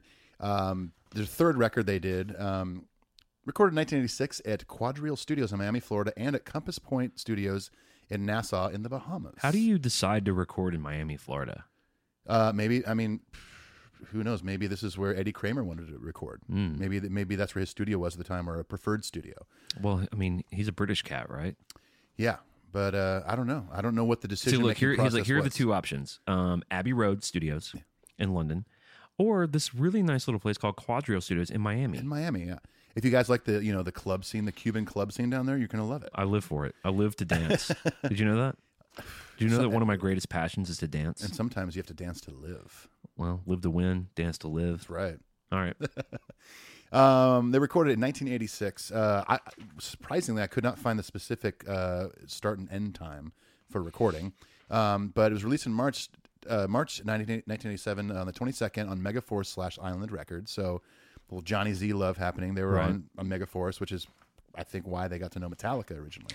Well, Metallica crashed in their rehearsal space Right. when they were making Killing 'Em All. Yeah, loaned him loaned him gear when all that gear got stolen. Yep. Um, uh, this record uh, it reached number 18 in the UK and number 62 on the US uh, Billboard Top 200. That's pretty good. That's pretty good for a thrash metal record in the mid 80s. Is this their most famous record? this is their I, this is their most famous record, I would say. yeah. So this is maybe what- persistence persistence of time got pretty popular in the early 90s with uh, that song "Got the Time," Mm-hmm. which is a Joe Jackson cover. Goth Um, of Time? Got the time. Oh. You know that song? Uh, Goth uh, of Time. Got the time. Tick tick ticking in my head. Time. Got the time. Tick tick ticking in my head. Uh, Ticking no, in my head. Really? no Okay. I don't know that. Anyways, that's okay. Uh, the record was certi- cer- uh, certified gold, and we t- talked about this a little before we started recording. But I know Clint's gonna be stoked on this. This this record is produced and engineered by Eddie Kramer. Right, which Eddie Kramer famously did "Rock and Roll Over" by Kiss. I think he did "Love Gun." I mean- he, he famously engineered and put together "Kiss Alive." He did Alive one, two, and three. Yeah, Rock 'N' Roll Over, Love Gun. Um, And Kiss Alive, I mean, it- that's just, it's one of the most famous live records of all time. It's Kiss's most popular record. And uh, he also did Hendrix. yeah, I mean he, He did was Zeppelin. A, he was a part of all of Jimi Hendrix records. Maxis, Bold as Love. Uh, the Maxis. it's not like he said Maximus. Maxis. Maximus bold as love. um, Are You Experienced, Electric Ladyland. Um, he was an engineer on Led Zeppelin 2, Houses of the Holy, Physical Graffiti. Holy shit. I mean, the dude is, I mean, he's a monster in the engineering and producing world. There's no question there. Um, and this is a great quote from Scott Ian uh, on Eddie Kramer. Uh, he said, When Eddie uh, said yes to us, it was a total head fuck. Um, he said, uh, Uh, and what was more incredible still was when our record label responded by, uh, to my throwaway suggestion that we mix in the Bahamas. Um, he said, I, I only said that because Iron Maiden had worked there. And famously, Steve Harris lives down there. Yeah, I mean, i- he only said that because Iron Maiden worked there, and also, how about six weeks vacation in the fucking Bahamas? Yeah, exactly. But Oh, I guess I got to mix my record now in the Bahamas. Oh, bummer. Crap. But he probably thought uh, the label's not going to go for this, and they did. So That's awesome. that's great. Yeah. Well, because I guess what I guess what he's assuming is that Eddie Kramer would be too expensive. right. Like, there's no way he's going to say yes to this. And then he did. What were their first two records called? Uh, Fistful of Metal and um, Armed and Dangerous, I think. So maybe Eddie Kramer was on his radar, and like you know, the thrash metal thing was blowing up. Metallica Right. had made Puppets, and Slayer had made Rain and Blood, and maybe his manager was like, "Dude, this this is a really cool thrash metal band, and Yeah, you should you something should cool a to part get of it." involved in. Right. Yeah, kind of you know a bit a bit on the forefront. I mean, the thrash metal thing had already started, but you know, at this point, this is this might be around the heyday of thrash metal. You know, you, you have puppets already out; they're doing this. Uh, the following year, in the same year, State of Euphoria would come out, and Injustice for All. So big time for thrash metal. So he, you know, Eddie Kramer probably was like, "Let's, you know, I'll jump on this." Right. So, thanks, Eddie. Uh, a couple facts about the What was record. that accent? I said, "Thanks, Eddie." I was kind of trying to do a British accent. but- It's like the thanks is British, and then the Eddie is just Thanks, Eddie. It's like you lost your will to do the accent halfway through that. I lost my two- British will. halfway through that two word sentence. Thanks, Eddie. I thanks Eddie. It was just like absolutely dispirited. It kind of was. My apologies to our UK fans. For- for- forgive my lack of commitment there. uh, a couple facts about the record. Um, the album c- was dedicated to their friend Cliff Burton. Hmm, never heard of So him. this is yeah. I I think he was a cellist or something. yeah, he was a cello player. Yeah. Um, but pretty cool. I mean, this is a year after he passed away that this record was released. And Well, um, and Cliff, di- you know, the tour that Cliff passed away on was the tour with with Anthrax. that- yeah, exactly. So I mean, those dudes were there through all this stuff. I do So- love that story that Scotty Ian tells about on that tour. Uh, it- like before Anthrax would go on, like Cliff would go check out the crowd, and he would come in to try to get them excited to go kick ass. He would say, "Weakness is emanating from the crowd," to tell them to basically go in there and try to kick ass. Yeah, you know? totally. That's awesome. Um, the cover art was by an illustrator and painter named uh, Don Brodagam. That sound right? Hello, it's me, Don Brottingham. Don Brodagam. It was the butler in the library, in the in the library, with the The candlestick. library. The library, which is located in Nevada. Oh, Um, there's some cool facts about a lot of the songs in this record. Um, I Am the Law is a tribute to the comic book hero Judge Dredd. This is one of those Nerd things that- alert. nerd alert. Uh, that I love about Anthrax. They, they were way less serious than a Slayer or even Metallica back then, uh, or definitely Megadeth. Slayer has no humor. There There's is no no humor. humor. within anything Slayer uh, No. related. Only time you'll you'll you'll, you'll see laughter is uh, Tom Araya interview because I feel like he can't hold a straight face. He's always laughing. It does seem like he's always a little bit in, in on the joke. Yeah, totally. But Kerry King, nope. No, he No. he believes it. When he's at Home Depot buying the the the, the eight hundred chains that he wears, Right. He really believes in all that. Someone's like, "A lot of chains there, pal," and he just doesn't even respond. I don't think Kerry King has muscles in his face to create a smile. no, he's just reading the Book of Satan. Uh, he's, re- he's reading the Satanic Bible with nothing but a straight face. Yeah. Uh, he's carving a pentagram into his hand, It- etc. always. Jeez, who he does it all the time. Um, but the, one thing I like about Anthrax is that they, they were kind of goofy. They had s- some silly songs. I mean, they did. Uh, do you know the song "I'm the Man"? They- I, they- I know that's Scotty Ian's book. yeah, that, that was the name of his book. But they did an EP called "I'm the Man," where they did a hip hop song. They were one of the early outside of Run DMC and Aerosmith. They were one of the early bands to blend metal and rap, uh, and they famously did. Um, uh, oh my God, why am I blanking? Uh, They teamed up with Public Enemy and did "Bring the Noise," Wow. which is rad. Um, that pu- uh, "Bring the Noise" was on a mid to late '80s uh, Public Enemy record. Then they re-recorded it with Public Enemy, and Scott even even uh, Ian even does a verse. Scott even does a verse. Scott even does Scott a Ian verse. does a verse. Scott even does a verse. Scott Ian even Ian Uh, does a verse. Gina and Tina Gina, and Tommy Tina, and yeah. Donnie and Johnny do a verse. Donnie and Johnny, um, What is this elfin? What is this? evil Nick Fesson. Uh, so this was a, a, a common thing in a few Anthrax records where it was just this kind of jokey thing where, uh, like this one uh, NFL it, mean, it means nice fucking life, but they but they say it backwards. They had one that was like they released like a, a live live video, a- a concert, or whatever, and, and it was called nice fucking video. They had a few moments in their career where they had things like this, and this is on this record. Uh, but yeah, Evil Nicofessin. Okay. It means nice fucking life. Uh, but in all seriousness, the song is about comedian John Belushi's drug addiction and death. Wow. Uh, Skeleton in the Closet, inspired by Stephen King's novella. Apt pupil. Mm, did you read that? I did not. Pretty good. They, they ended up making a film of it with uh, Ian McKellen. Oh, cool. It was about a Nazi, uh, p- p- obviously post uh, World War II, but a, a an old Nazi. He became a teacher. Okay. And he had a student, but he was obviously this latent Yeah. uh, Jewish hating Nazi. So Crazy. Yeah. Uh, well, you'll, you'll also like this next one. Among the Living, the song, the title track, is based on Stephen King's novel The Stand. Wow. The walking dude is Randall Flagg, the character in The Stand. Yeah, well, Randall Flagg, for those of you Stephen King acolytes, Randall Flagg makes appearances. There's basically a Stephen King universe. Okay. So, like in another novel called Eyes of the Dragon, the the villain, the the sort of uh, the uh, evil um, sort of advisor to the king is Randall Flagg. So Okay. he's this ancient being. He's basically the devil. Okay. I believe he's in Needful Things. Uh, but Randall Flagg is anyone who's read the Dark Tower series will know that that's a big piece of it. So th- these dudes were Stephen King fans. They were literary. Yeah, they, I mean, nerds. they, they- I mean, if you watch the Anthrax behind the music, at one point Scotty's talking about, you know, we'd be at a festival with all these other metal bands where everyone's getting fucked up, and we're backstage reading comic books. Like they were just into like they were just weren't they didn't party like crazy. They never went through like these crazy drug phases. They were just like they were into novels and comics and like different art and stuff like that. So kind of cool for a, a thrash metal band that ended up becoming one of the big four to not really be what the other three were, which was really dark. Right. You know, there, there's some dark content they sing about, Sure. but they weren't like they weren't a, they weren't Carrie King, they weren't Dave Mustaine. You know, Right. I didn't read comics. I didn't learn to read till I was 46 years old. nice story. I never read it because I can't read.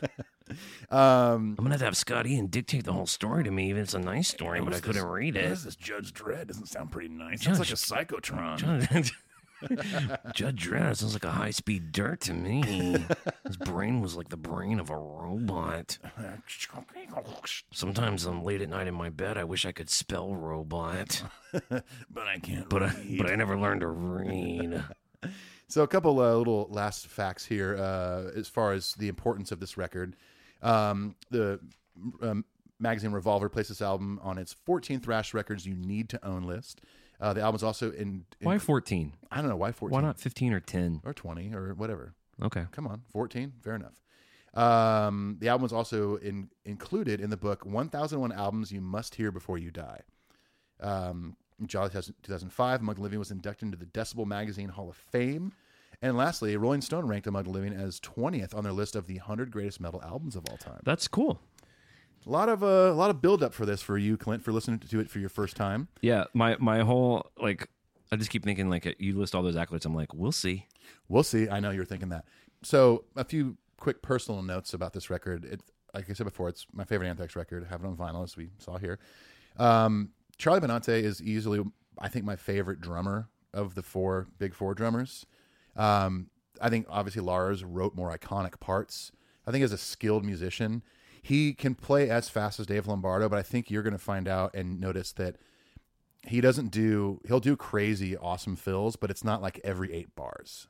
Remember we talked about that in the Slayer episode where it was like he just keeps does too many fills. Oh, So Charlie will I mean he'll just hold it down fast thrash beat until it's chorus time. Then it's a fill into the chorus. He seems to me also, other than Scott Ian, to be the more vocal band member. Like Yeah. he's the guy you see in interviews. And one of the things that, as a sort of casual guy, uh, a casual Anthrax guy, is I've always appreciated that those dudes seem to have a lot of sense of humor. Yeah. And he always like he's always the guy that like hamming it up. Does that sound accurate? Yeah, yeah, he definitely does. I mean, I think a lot of those dudes do. And- And Frank Bello, the bass player, who is actually Charlie's nephew. Okay. Um, No, they're a family band. They're like the, they're basically the Jacksons. They're like the Osmonds. Yeah. Yeah. Totally. Um, but no, Charlie's, you know, like speaking of Star Wars from earlier, like Star, he's a huge Star Wars fan. Big, he goes to Comic Con all the time, all that stuff. Like, Nerd they're alert. big nerds, nerd alert. which I love. Um, love it. Love it. He probably knew what the fucking machete sequence was. I for sure does. He probably has his own machete sequence. I think that's the whole deal with the machete sequence is you, you kind of make your own. oh, really? I could be wrong. I don't know. That, from just the quick paraphrasing I was doing while you were talking, it seems that way. okay. There's a few suggestions on what We were going to order. get so many fucking emails about I know. this. Pl- Don't email us about that. Um, If you email uh, us about that, I'm just going to do machete emails and I'm just going to read them in the order If I want. you email us about the machete sequence, I'm going to forward it to Charles Benante. exactly. How do you say his last name? Benante? Benante. You got it right. Yeah. Oh, okay. Yeah. Well, I'm cultured. Yeah.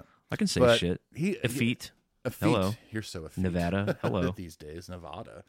Um, the only thing I would say uh, is i- if someone is not into Anthrax, it could be because of Joey Belladonna's voice, but it's not like Mustaine, where it's like, okay, I can't hang. He's just a high singer.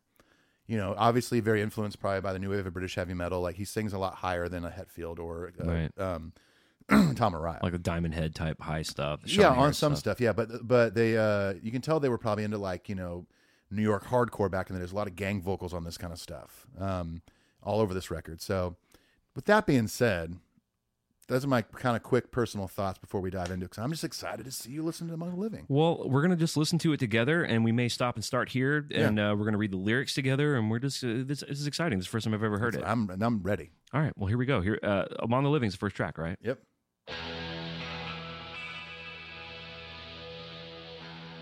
Ominous intro. Yeah.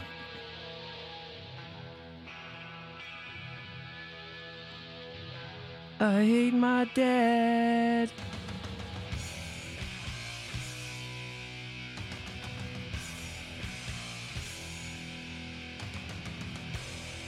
Uh, I like it. Great. I mean, th- easily some of my favorite riffs are the Big Four.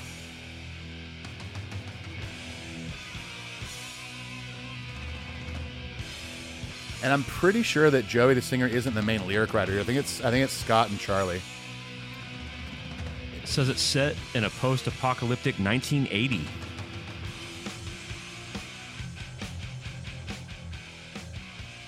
Guck, guck, guck, guck, guck, guck, guck, guck.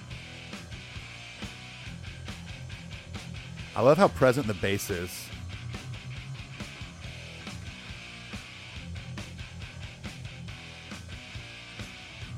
Directly references the second album, Spreading the Disease. So that was oh their yeah. second Oh, album. sp- oh, Spray the Disease was. You're right. Armed and Dangerous was an EP. Yeah, the second record was Spray the Disease, and for some reason that's the first lyric of the whole record on this. Oh, we're about to get fucking fast here. oh,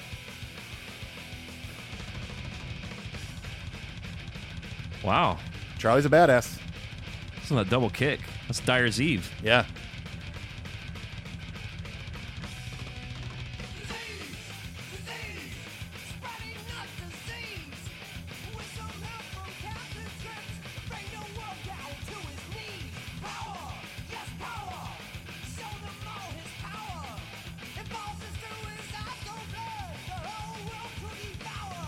All right. Okay. Uh, All right. Let's just pause for a second. Okay. So I'm reading. I'm on geniuslyrics.com. Uh, dot com. it says it's the sum. It's just setting the scene. Is this Okay. like a concept record? Uh, well, I mean, there's a lot of deep stuff on here. I mean, we're talking about Stephen King novels and stuff. Like It says that. it's the summer of 1980, and a biological weapon called Captain Trips has been released by the U.S. military. The spread of this disease kills more than 99% of the world's population. Whoa. Oh, Sounds like some Mustaine shit right here. Captain Trips. A highly Hmm. potent influenza strain released as a biological weapon by the U.S. military has been nicknamed Captain Trips. Wow. Okay. That's well, heavy. I mean, let's launch back in. I'm sorry, sorry to interrupt. It's had No, to that's pause okay, that. I that's was okay. reading that anecdote. I'm like, wow. Okay. Yeah.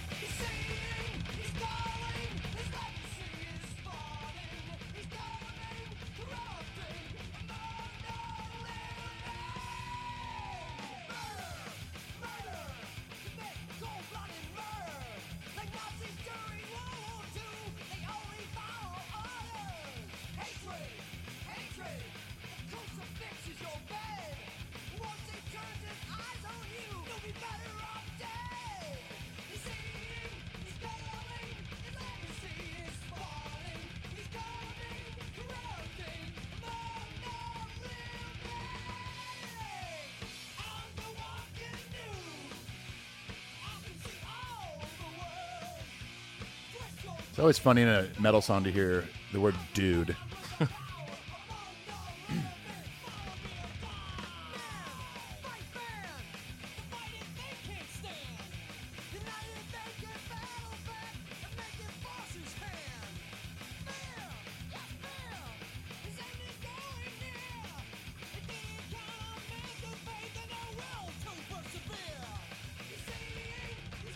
That kick drum, dude. I mean,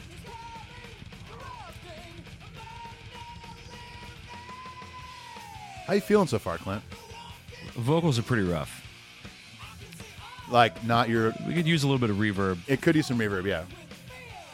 I mean, take it up with Eddie Kramer. Yeah, touche. Hey, look, I gave Desmond Child songwriting advice today. I could give Eddie Kramer production advice. That's true. Now, is this Scotty and do all the leads? Or Uh, no, on this, uh, most of the career, there's a guy named Dan Spitz. He's not in the band anymore. But the other four dudes on this record are still in the band. that's cool. Th- He was a great lead player. I would- would take his leads over Kerry King's any day. Kerry King's leads are awful. You're not going to like this vocal fry right here.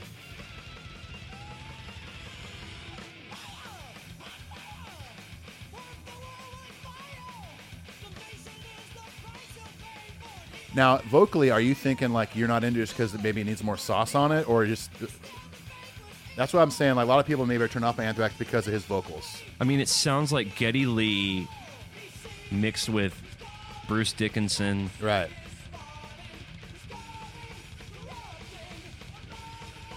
It's a lot of Getty Lee in there. I never thought about that, but you're kind of right. Now, he- I mean, technically, he is a very gifted singer. I mean, I I follow Anthrax on social media, and that, and I mean, that dude will go to baseball games and sing the national anthem and like kill it. That- So I'm saying, technically, he is a good singer. He does a wonderful cover of When a Man Loves a Woman. He does. You can hear Scotty in there. Wow. Uh, my my takeaway. Well, my takeaway here, musically, it's just a powerhouse. yeah, Lyrically and vocal wise, it's, right. it's not easy.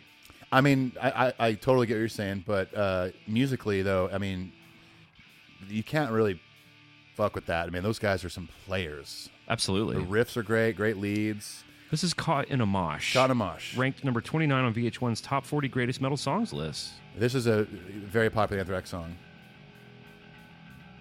Details Scott Ian's frustration with different situations, likened to being stuck in the most metal of situations, the mosh pit. Great, Yeah. ri- great riff right there. The inspiration for the song came from an instance when Ian's guitar tech injured his back in a mosh pit. When asked what happened, he replied, I got caught in a mosh. Yep. It's very literal songwriting.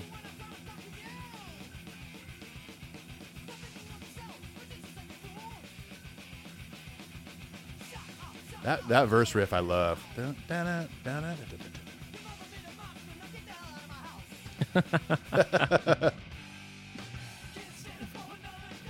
Ain't gonna live my life this way. Stop! Stop! Stop!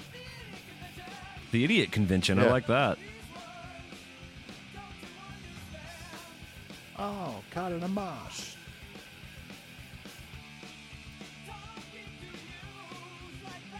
Wow, what a sick burn. Talking to you is like clapping with one hand. Yeah, face. So the gang vocal thing is very much Scott Ian's thing, you know. He's got this big, powerful gang vocal voice, and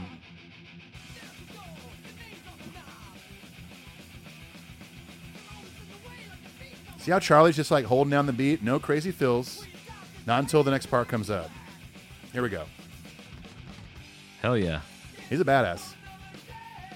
Can still play like that. I saw them a few years ago at a festival in Europe, and he's still a monster. Where does Caught in a Mosh usually sit in a set list? Uh, probably towards, I would imagine towards the end, or maybe an opener. I don't know. It's one of their bigger songs. I feel like thematically it's a great mid set. Yeah, Caught in a mosh. Kanamash. You're amidst you're amidst What is a it? mosh. Well, a mosh is just a metaphor. Just a metaphor. It's for You life. got a lot of homework. yeah, Caught in a mosh. Your bo- your boss is on your back on your case. yeah. Ah, caught in a mosh. Kanamash, man. Not to be confused with the uh, famous swamp song "Caught in a Marsh" That's right. Everyone knows that one. or the great Bug Zapper song "Caught Caught Me a Moth." Got me, caught, got me a moth.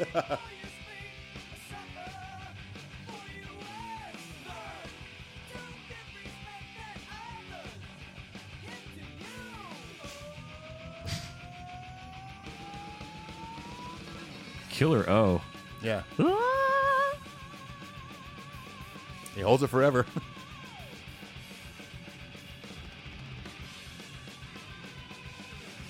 Double track solo. yeah. There's a lot of that on here.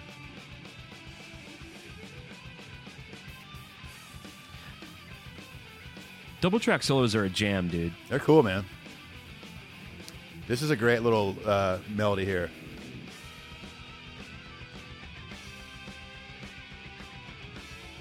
That is badass. Yeah. Holy shit. I'd be really curious on another uh, Explore the Big Four to listen to Sound of White Noise, which is when they got a different singer, John Bush. I think John Bush is a much better singer. Very different. Whoa. I can't even like fathom how to do the shit he does on drums.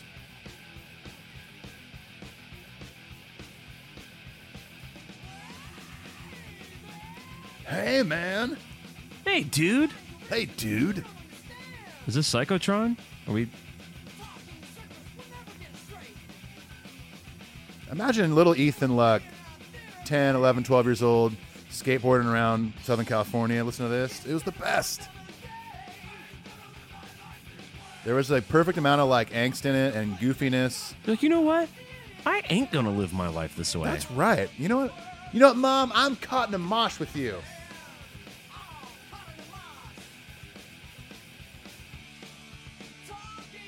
Cool little bass part here. They're all such good players, man. I love listening to this record.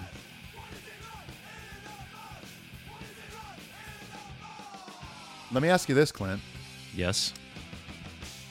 A- aside from your thoughts on the vocals and lyrics so far, are, are you way more into this than when we listen to Megadeth? No, I liked Megadeth more. Really? Yeah. Okay. Well, we did listen to Countdown to Extinction. A little more, mm, uh, not as not really a thrashy record. Yeah, I mean that's generally considered the best, other than Rust in Peace. Rust in that's Peace, considered yeah. the best Megadeth record, Right, but this yeah. is considered the best Anthrax record. Um, amongst a lot of people, yeah. I mean, I can definitely see how.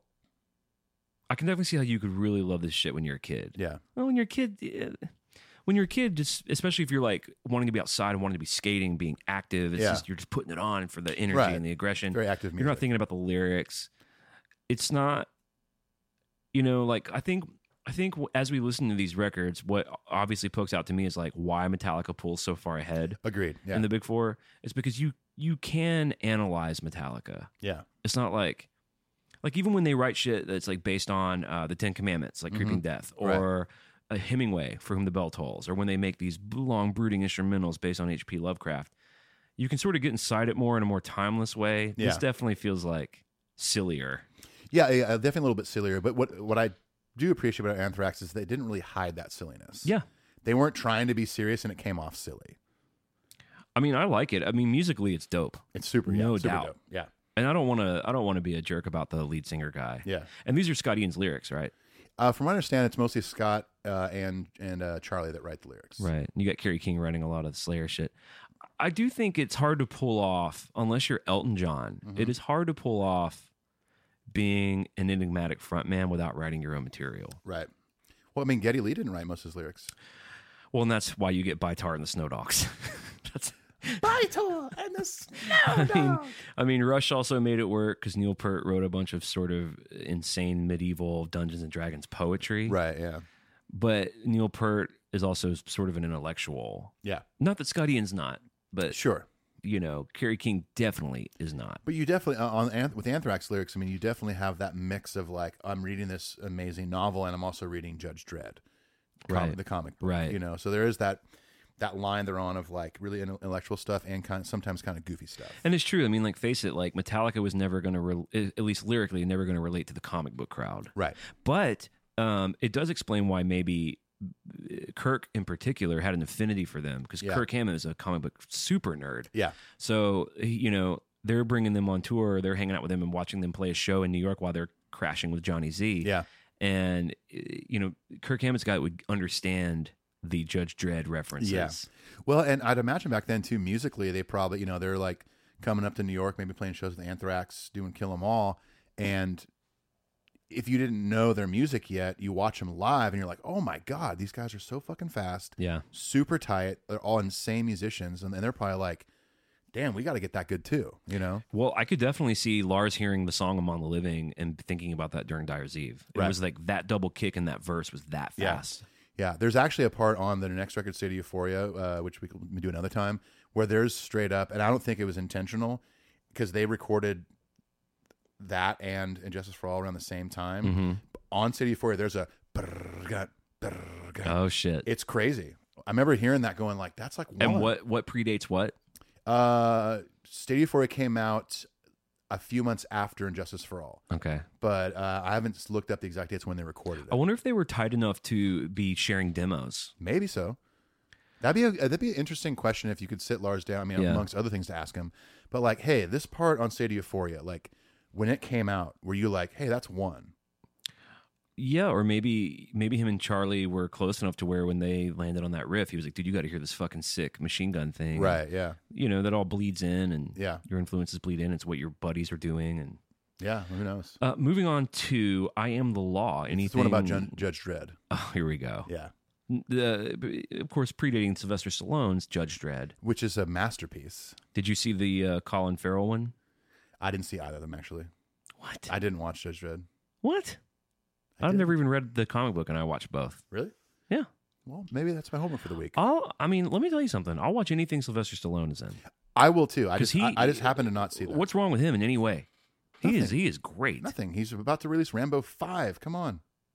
Uh, it's, now, having said all this, uh, I don't want to see seventy-five-year-old Rambo, man. He's seventy one.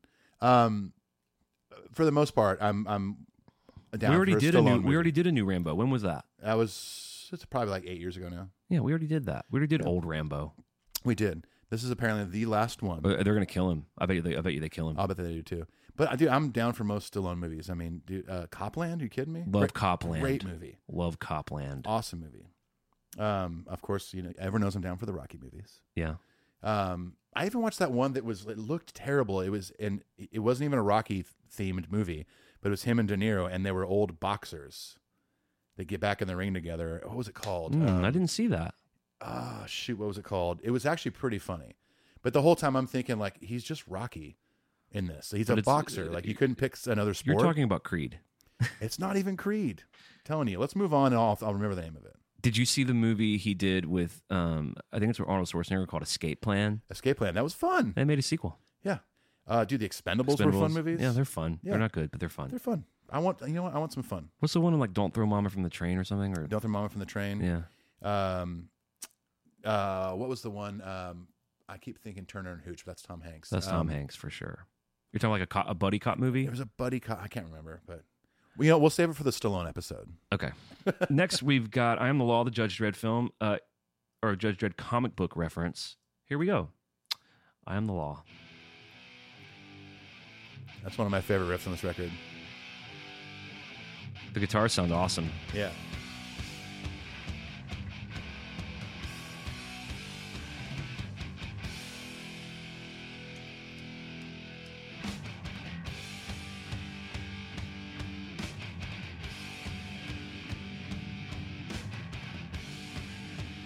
Man, I'm reading the origins of this narrative. And you're loving it. It's so silly.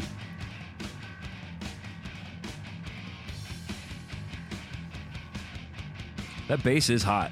It's super hot. Yeah. It's weird because it, doesn't it not sound like he's playing with a pick?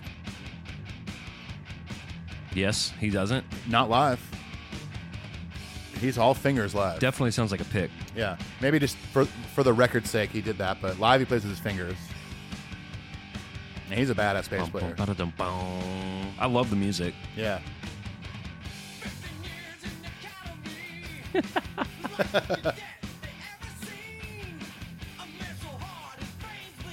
Oh, boy.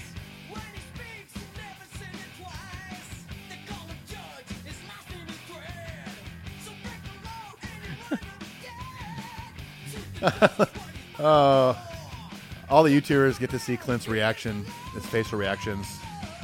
So it's it's a very unsubtle reference to Judge Dredd. Very unsubtle. They call him Judge. His last name is It's Dredd. Dredd. Holy shit. They call him Sylvester. His last name is Stallone. Wow. Oh, because Dredd and Anderson won the fight. Who's They- Anderson? I don't know. Oh, Judge Cassandra Anderson.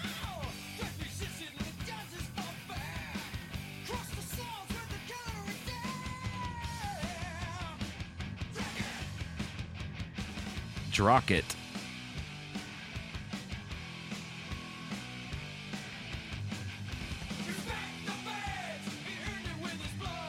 Fear the gun.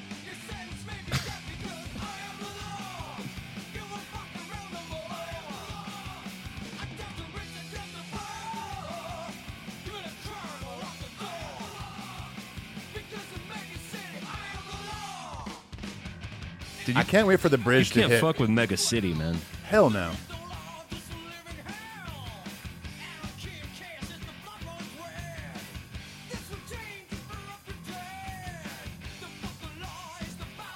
They say his name like 37 times in this song. It's a lot.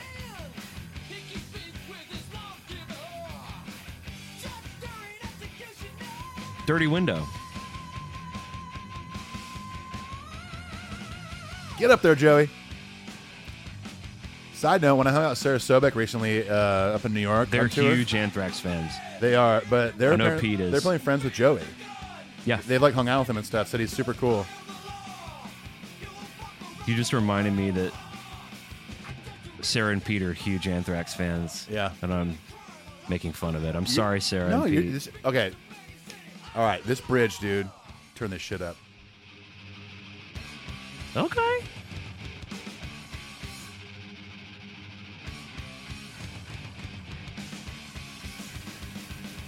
That's some fast shit right there.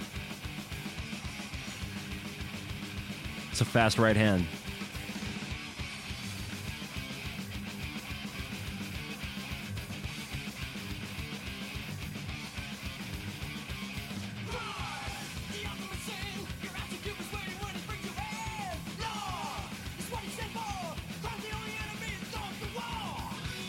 Your ISO cube is waiting when he brings you in. Never read Judge Dredd. I don't know what ISO Cube is.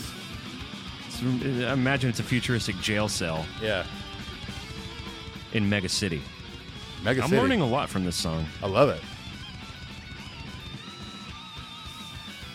I feel like Charlie Benante is the one drummer that could fill in for any of the big four bands and just nail it.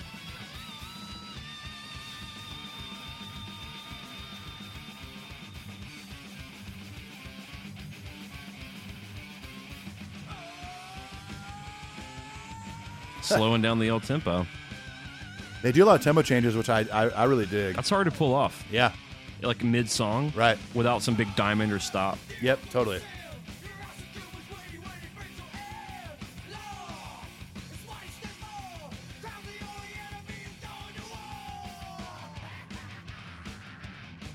A little maniacal laughter. Yeah. I never shy away from that.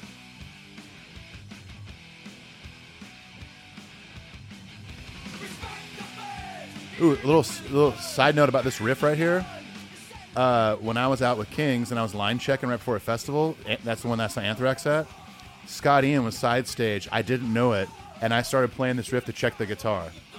And I put the guitar and I walk off stage, and there's Scott Ian. I was like, oh, I just played on, I just played on the law in front of Scott Ian. What'd he say? Didn't say anything. I, I, I I'm sure he noticed, but I kind of walked off and like noticed him real quick, but I didn't notice his reaction.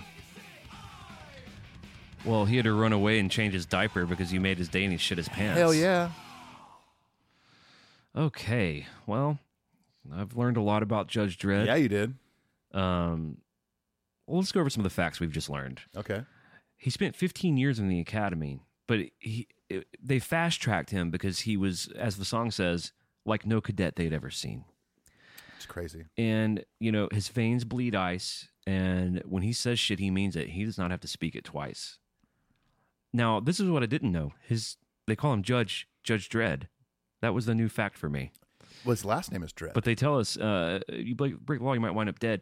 Now, I love in verse two, they jump into some very deep specifics. yeah, some deep shit here. Um, It says because Dredd and Anderson they won the fight when the Soves started the apocalypse war. and Mega City was bombed to the floor.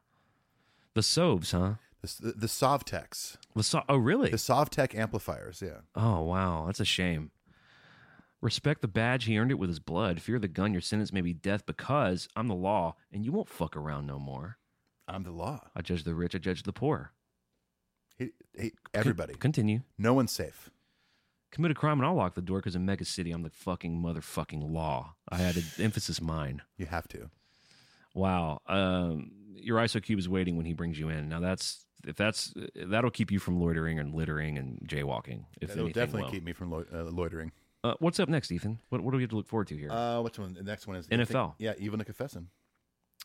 well, uh, everyone. This is the one that is about Jo- the life of John Belushi and his drug addiction and death. all right.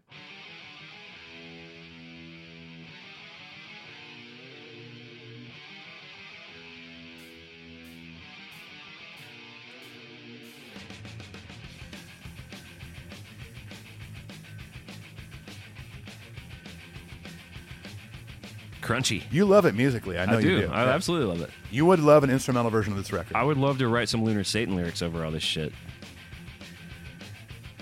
It's just so like here, let me pause it. It's so like lyrically like let's just tell the exact story the way it happened.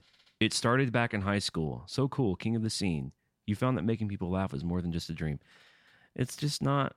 They're like it's just very plainly. sure, I, I see that. He spent 15 years in the academy, but he was like no cadet they'd ever seen. They called him Judge. His last name was. Dredd. You know what I mean? Like, yeah, it's I like- see what you're saying. It's like a, a, a- they're they're matter of fact lyrics.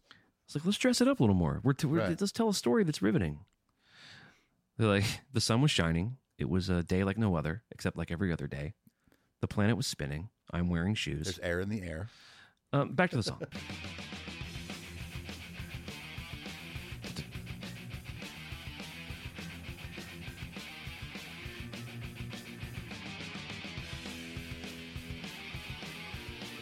Love those harmonies.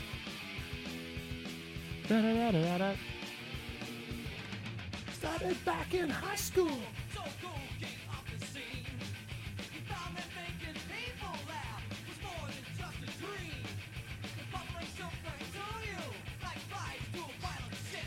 okay. I do love this chorus. I like. The, I just like the melody and the and the music.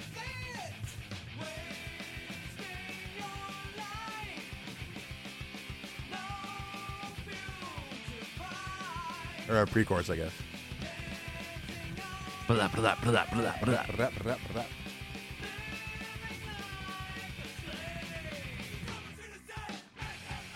Evil Nick Fessin. NFL.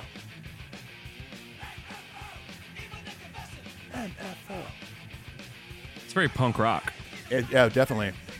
That's another thing I always loved with Anthrax is Scott Ian kind of brings that punk rock, you know, vibe to the to the records. I like this. Da da da da da da. Gone. Yeah. The band.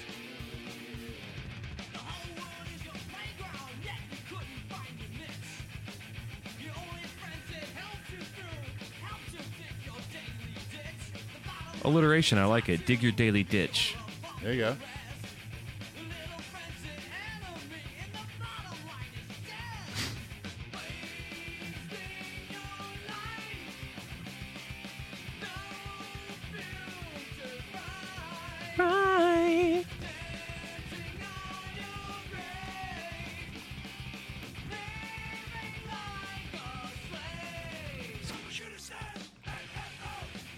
It's very guarish too. This reminds me a lot of like late '80s guar.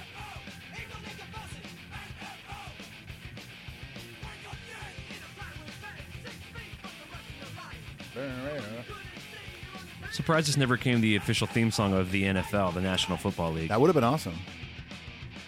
Well, the whole wake up and apply, but plywood bed succeed from the rest of your life. That's tough, Right. To sell to Yeah. the NFL commissioner. I understand that.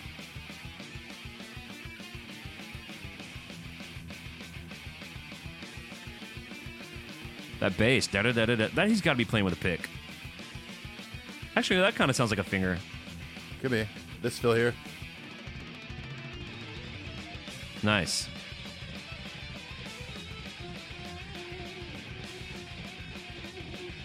Whatever, whatever.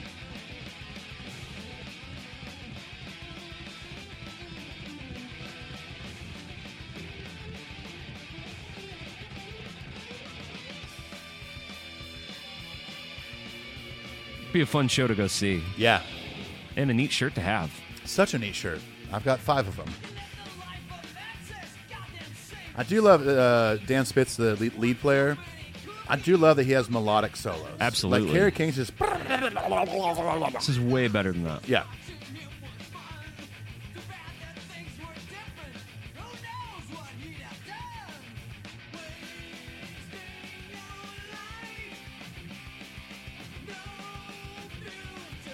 That sounds like Ghost. Yeah.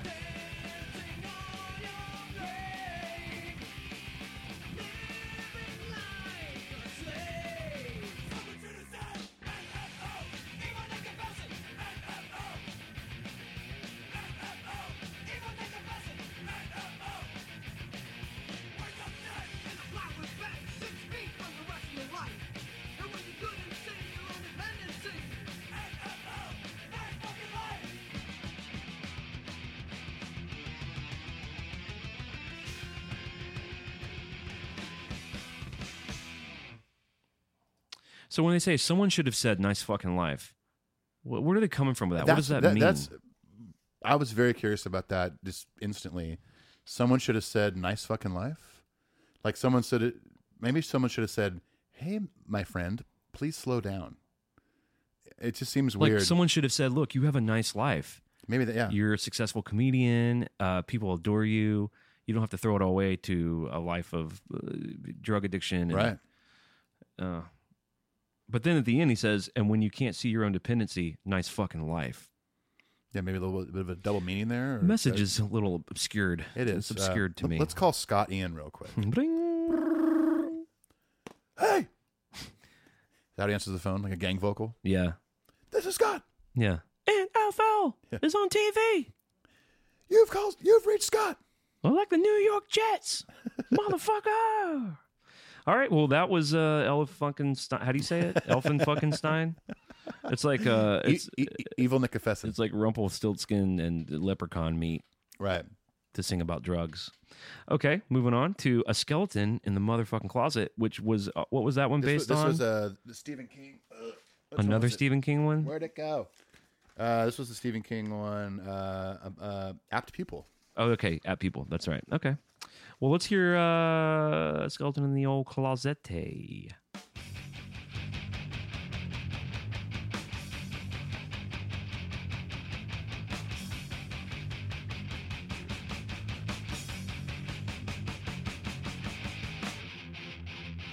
Hardwired. Hey. Or do on two others. Fight fire. Hey, yeah.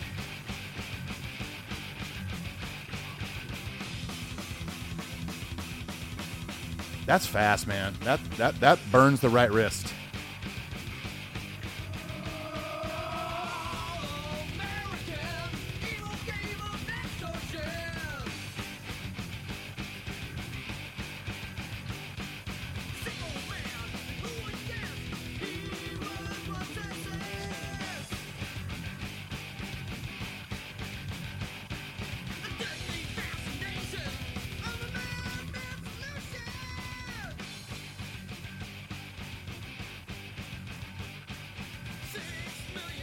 The bass here. That brrrr is super fast. Musically, this is awesome. Yeah.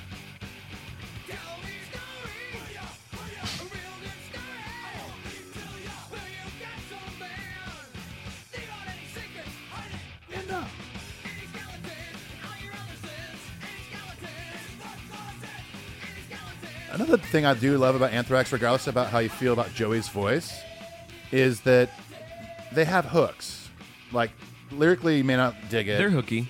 They're very hooky. Like Slayer doesn't have a lot of hooky stuff to me. There's some stuff. With this, they still have choruses. They still have melodic guitar little you know, solos and medleys stuff like that. Um, that's why I like them a lot. You know, there's there's stuff I could sing along to. uh, You know, that it's very memorable. And I just I love to think- skate to it. I I think all that's true, and I know that you're melodically sensible person. I think you like it a lot because you liked it when you were a kid. Oh no, I, I, you're absolutely right. I mean, from the time I was a kid, or when I first discovered Anthrax, in like junior high, probably, till now, like I never stopped listening to them. Well, when you're you a know? kid, you just you have this great buffer of silliness. You don't the Right. silliness doesn't matter. Right. I fully acknowledge it now, and I see it even more clearly because, you know, I'm 40 years old, and I see that like some of the lyrics are cheesy, and, uh, you know, I don't know. I just I have a soft spot in my heart for th- this band, especially this record. They even say apt pupil in the lyric. Yeah. They're like, we don't want anyone to not get it. We're Right. deep. We Just in read. case, We yeah. read. yeah. This is based on a novel by Stephen King. Have you read it? Have you read it? Have you read it? There's a really cool, crazy bass little, little quick section. It's not a bass solo, but it's a little transitional part right here. Hell yeah. It's kind of rad. What's this bass player's name? Frank Bello. It's dope.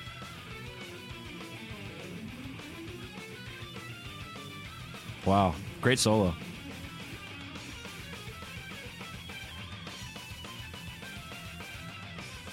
Dan Spitz is now a watchmaker. He makes like high end watches. That is one of the most depressing things that I've ever heard. It's cool.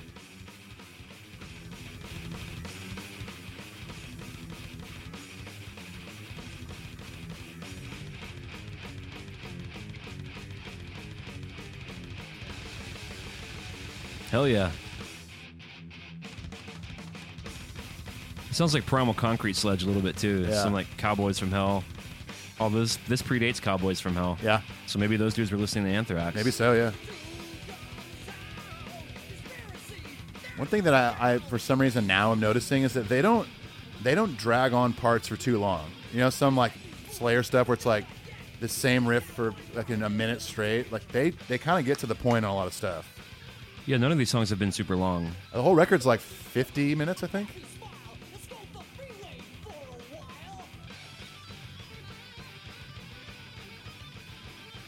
You could almost make a new genre for them called like comic metal or something. Judge Dread Metal. Yeah. They call him Heavy. His last name is Metal. wop, wop. They are God's old man.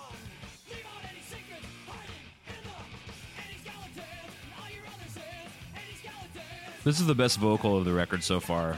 I feel like his vocal, vocally, he, he technique wise got even better after this record.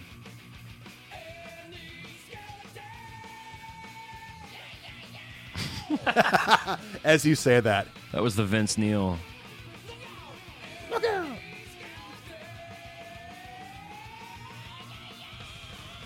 He doubled down on that. yeah.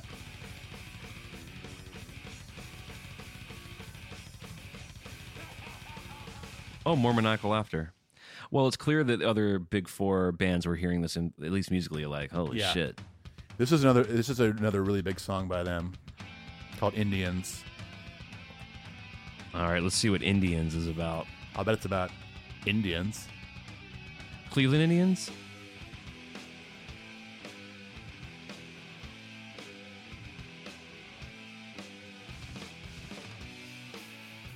That's very Maiden.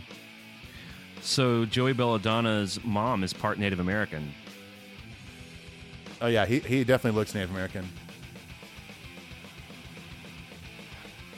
So when he first got in the band, Charlie used to call him Indian Joe. Indian Joe. Sure, he loved that.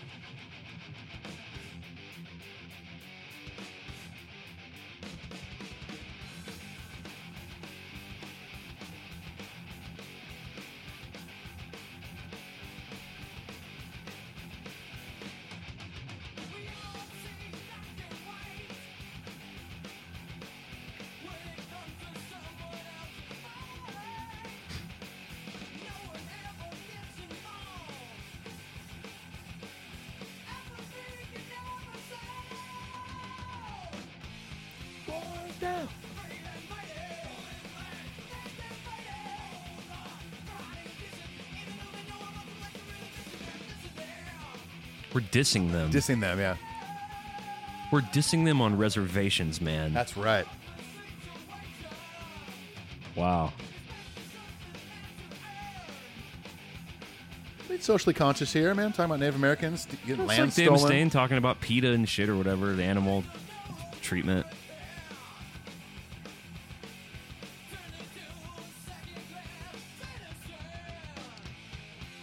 I'm surprised this wasn't the theme song for Native Americans.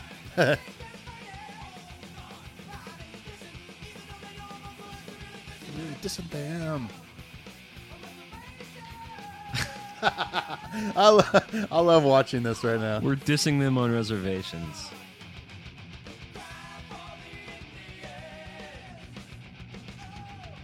Oh! Did you do it again? Yeah.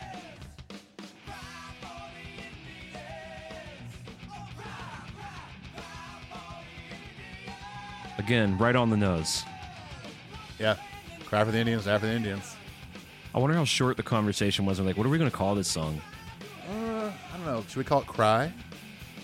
We could call it Dissing Them on the Reservations. Yeah. Ooh, I got I got an idea. Indians. Maybe they called it Indians in parentheses, Dissing Them on the Reservations. that was the working title.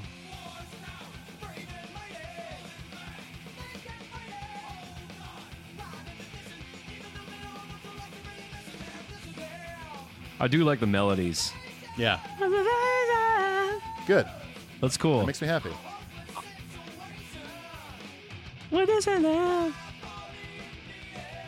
Uh, Maybe I'm misreading you, but I feel like you're you're digging this more than Megadeth.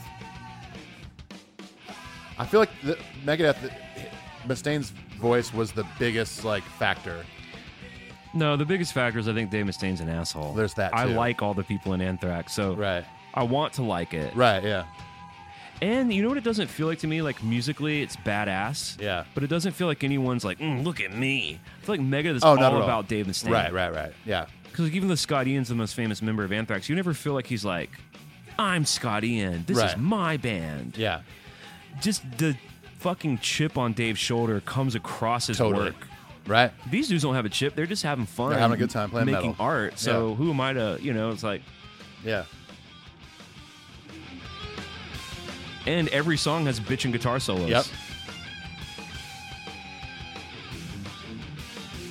Oh, that drum part.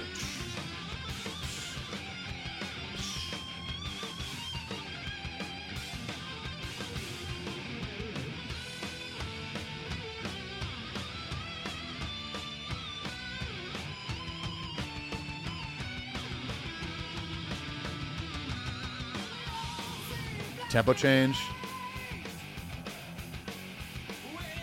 I think it's just a repeat of the first verse. Yep. It's correct.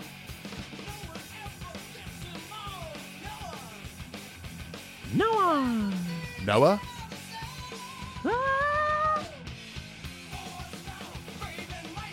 See, I could probably sing this. They can't fight it. Even though they know how much our lives are really missing. Reservation.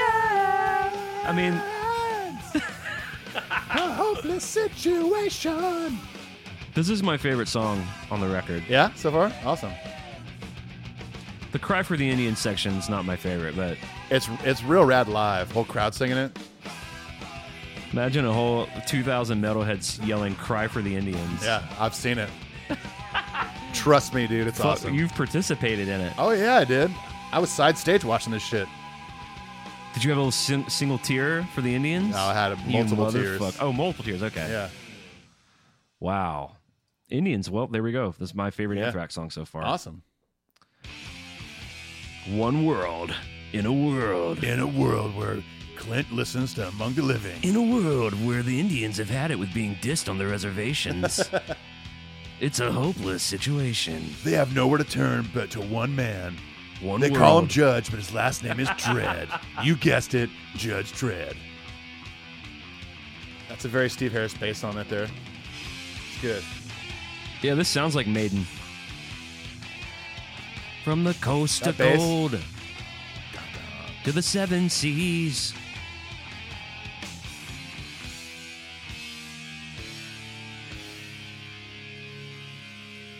Okay.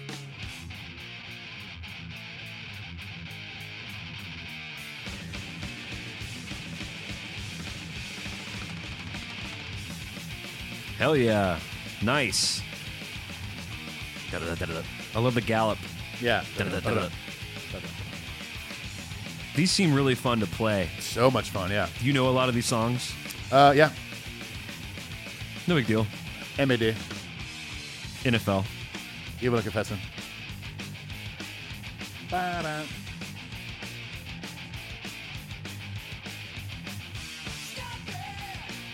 You stop it.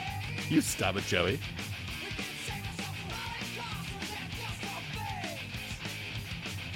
Stop now. Hey, look at you. You're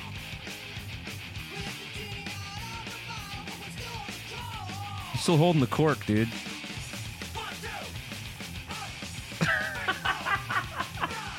what? Is that like a 90s knot? Like we're counting knot. That was one of their big things was the, was the word not. You gotta listen to some other records. This, the word not comes into play. They have this whole chant live. Wow. So they mean it like the 90s knot. Now they're doing that. They were doing this in the '80s, man. Hey man, I like your haircut. Knot.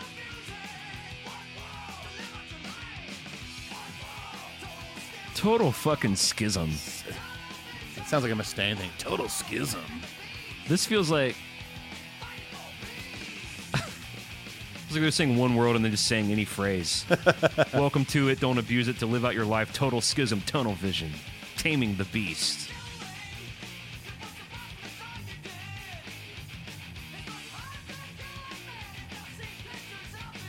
True. He right. I tried that.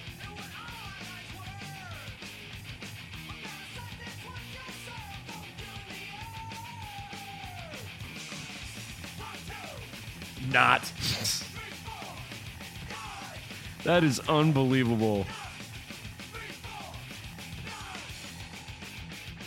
Hold on. Wait, uh, hold on. All right. So the first half is like one, two, oh, we're counting, not.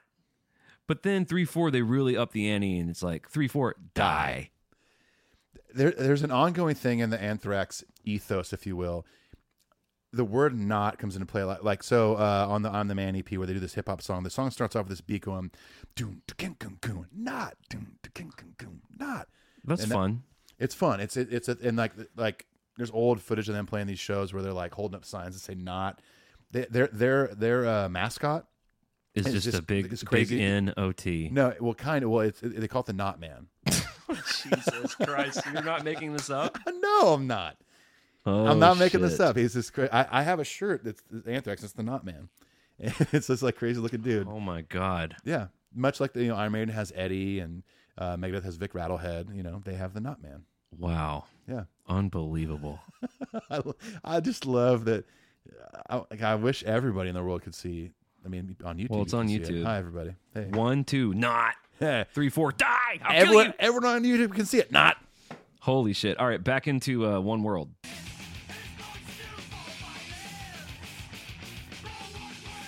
Not.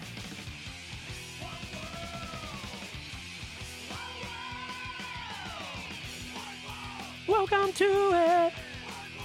Don't abuse it. Live out your life. Don't abuse it. The melodies are good. Yeah. They really are.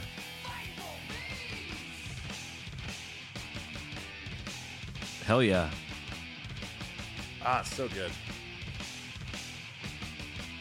The tone's good too, man. I mean, Yeah. this is a good tone for 86, Totally. in my opinion. Woo! Rupin! Rup, Lupin. Little, easy, Joe, Nara!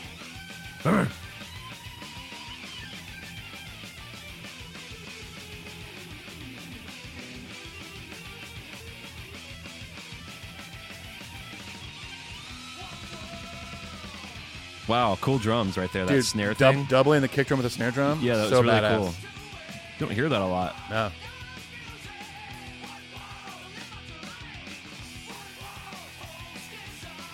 The fucking tunnel vision.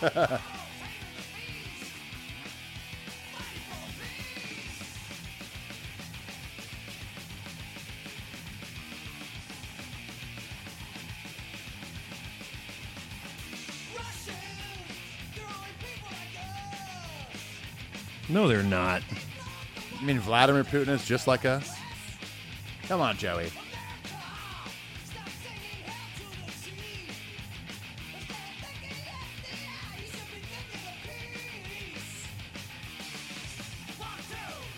Not.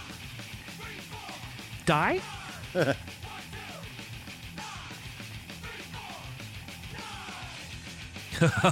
You thought we were counting. Yeah. Sorry, this is fool. not a children's album. This is among the living.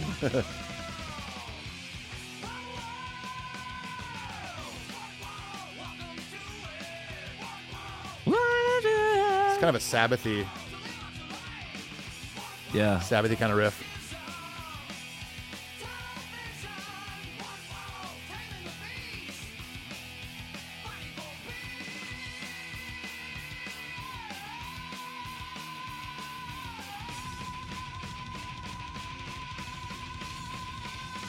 Wow, impressive scream. Not. Not. Okay, ADI medley, the horror of it all. First appearance of an acoustic guitar.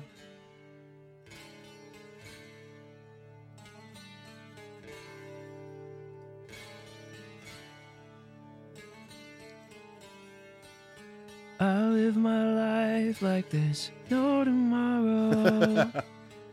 Night. Wow.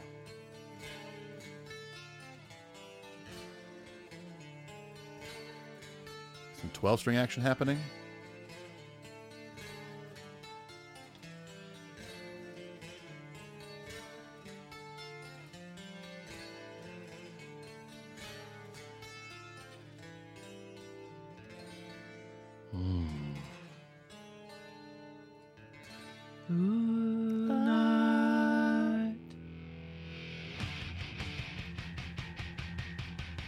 What does ADI stand for? Uh, I don't know, actually.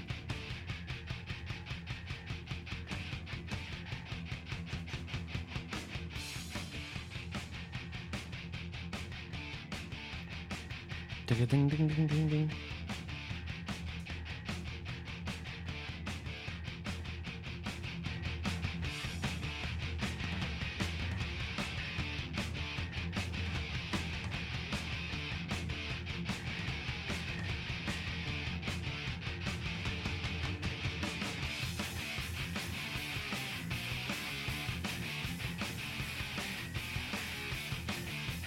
Do, do, do, do, do, do, not. Oh, it's it sta- sounds for Arabian douche intro. For real. What it says here. Wow. Maybe they mean like it sounds kind of like Arabian music, but it's really douchey for us to do this. I don't know. That's a weird. That's weird. Just flat out weird, bro. We're doing the hard pan from left to right. You hearing that? Yep.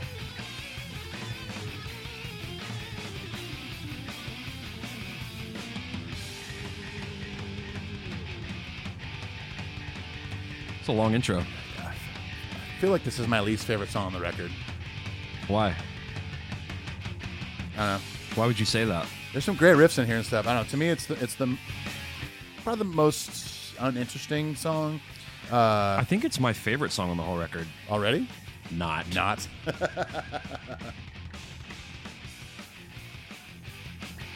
I mean, it's cool. Musically, it's fucking awesome. No, musically it's great.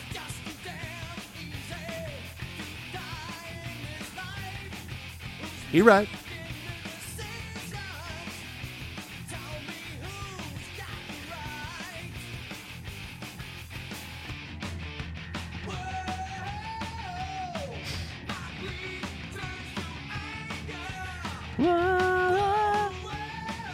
I'm going to hit the next ones. All right.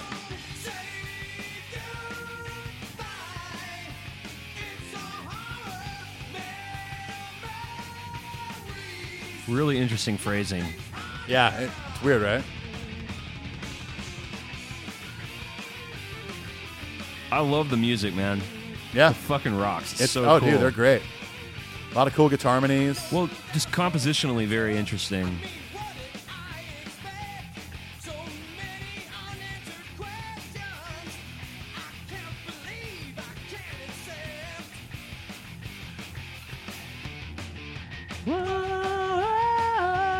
Yeah, you nailed it. to do a harmony.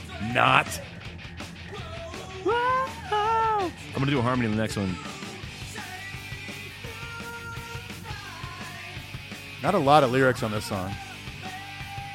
Like that- the lyri it's like few lyrics, but they're stretched. That's where the phrasing's super weird. Yeah. I didn't even know that was coming. There you go. You finished Joey's sentence. Oh, he didn't do it this. Man, come on.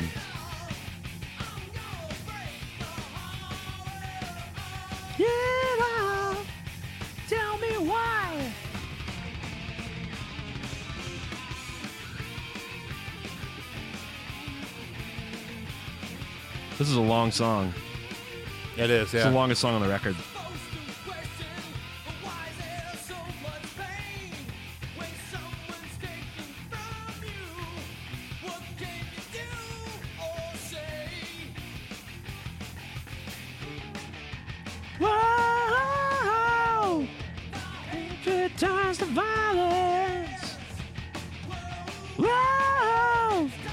nice.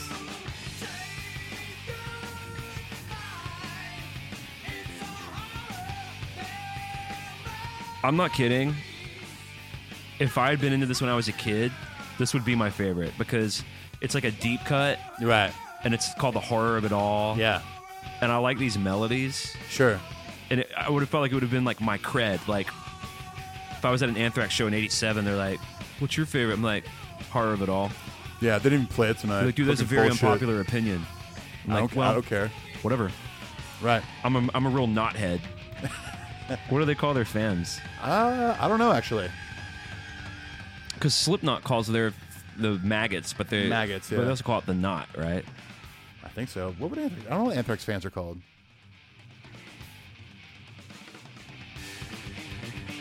That bass is tight. Yep. That is so hard to do in this kind of Yeah. music. Well, keep in mind that like the drummer and bass player, their family, they're- they've been playing together forever. It's in their fucking blood. Ethan. is.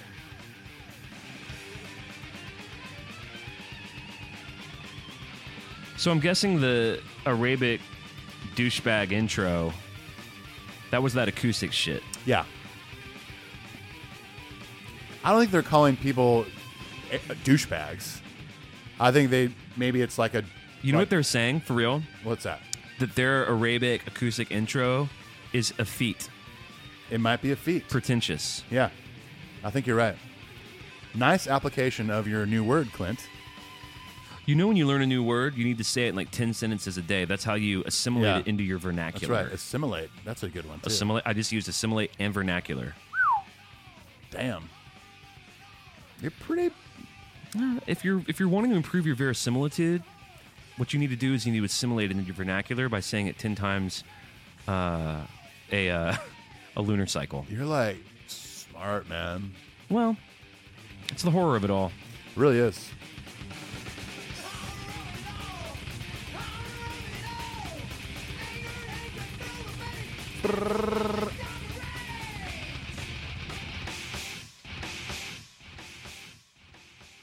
Ooh, that's kind of fun. Whoa! So they just took the ending and like put it on a tape echo. So H- horror of it all is my second favorite song on this record after Okay. Indians, Okay. and now we're rounding it all out with Imitation of Life, which would have been a good title for the record. Yeah. Got my first real six string. Uh, kind of something like that. At the five and dime. Played until my fingers bled. Oh, it was a lonely ride.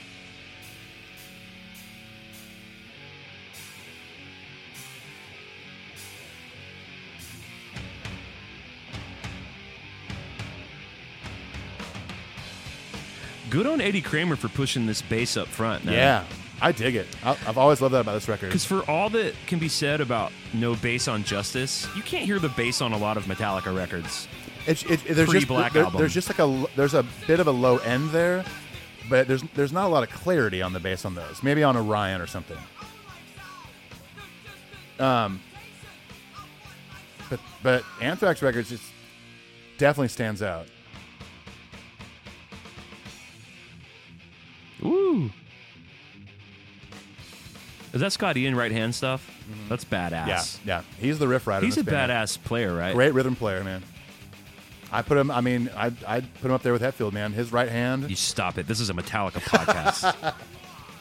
How dare you mention James Hetfield?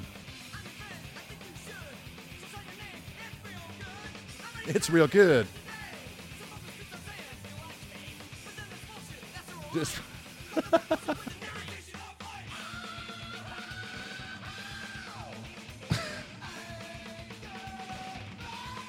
Anger burns. You should get some cream for that. really should You can get some preparation H for that if you are hard preparation up. anger. Yeah.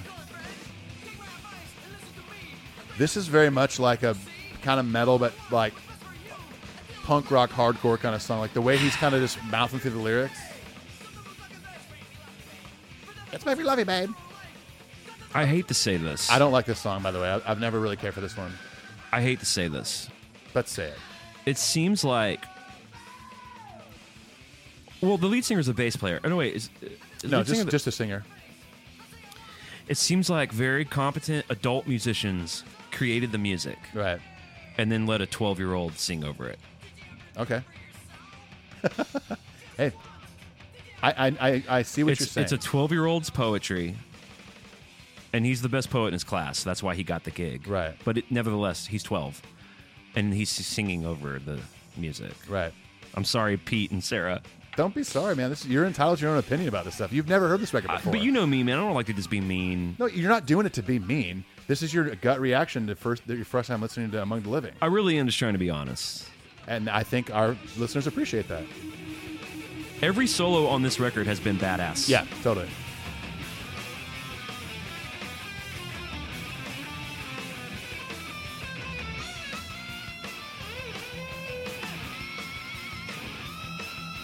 Whoa, huh.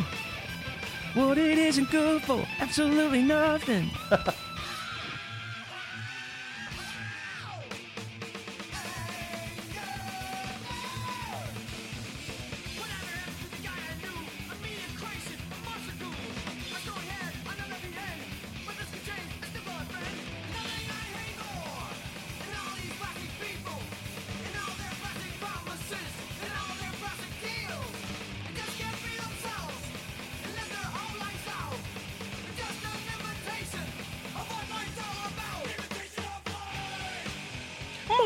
motherfucker Open this circle pit up.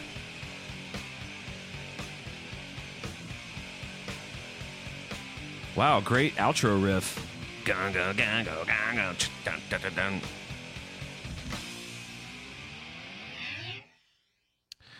Wow, and that was Anthrax's Well, there you have it. Among the Living. Well, we did it. um, I had a great time. I mostly liked it. It was a fun ride. Yeah, I. And this is why when we first started, I said like, if there's anything I think you might not be into, it's the vocals. Yeah.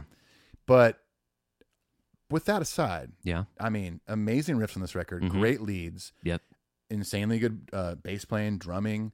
Um, I like that, like I said earlier, that they on this record they don't sit on one riff for too long.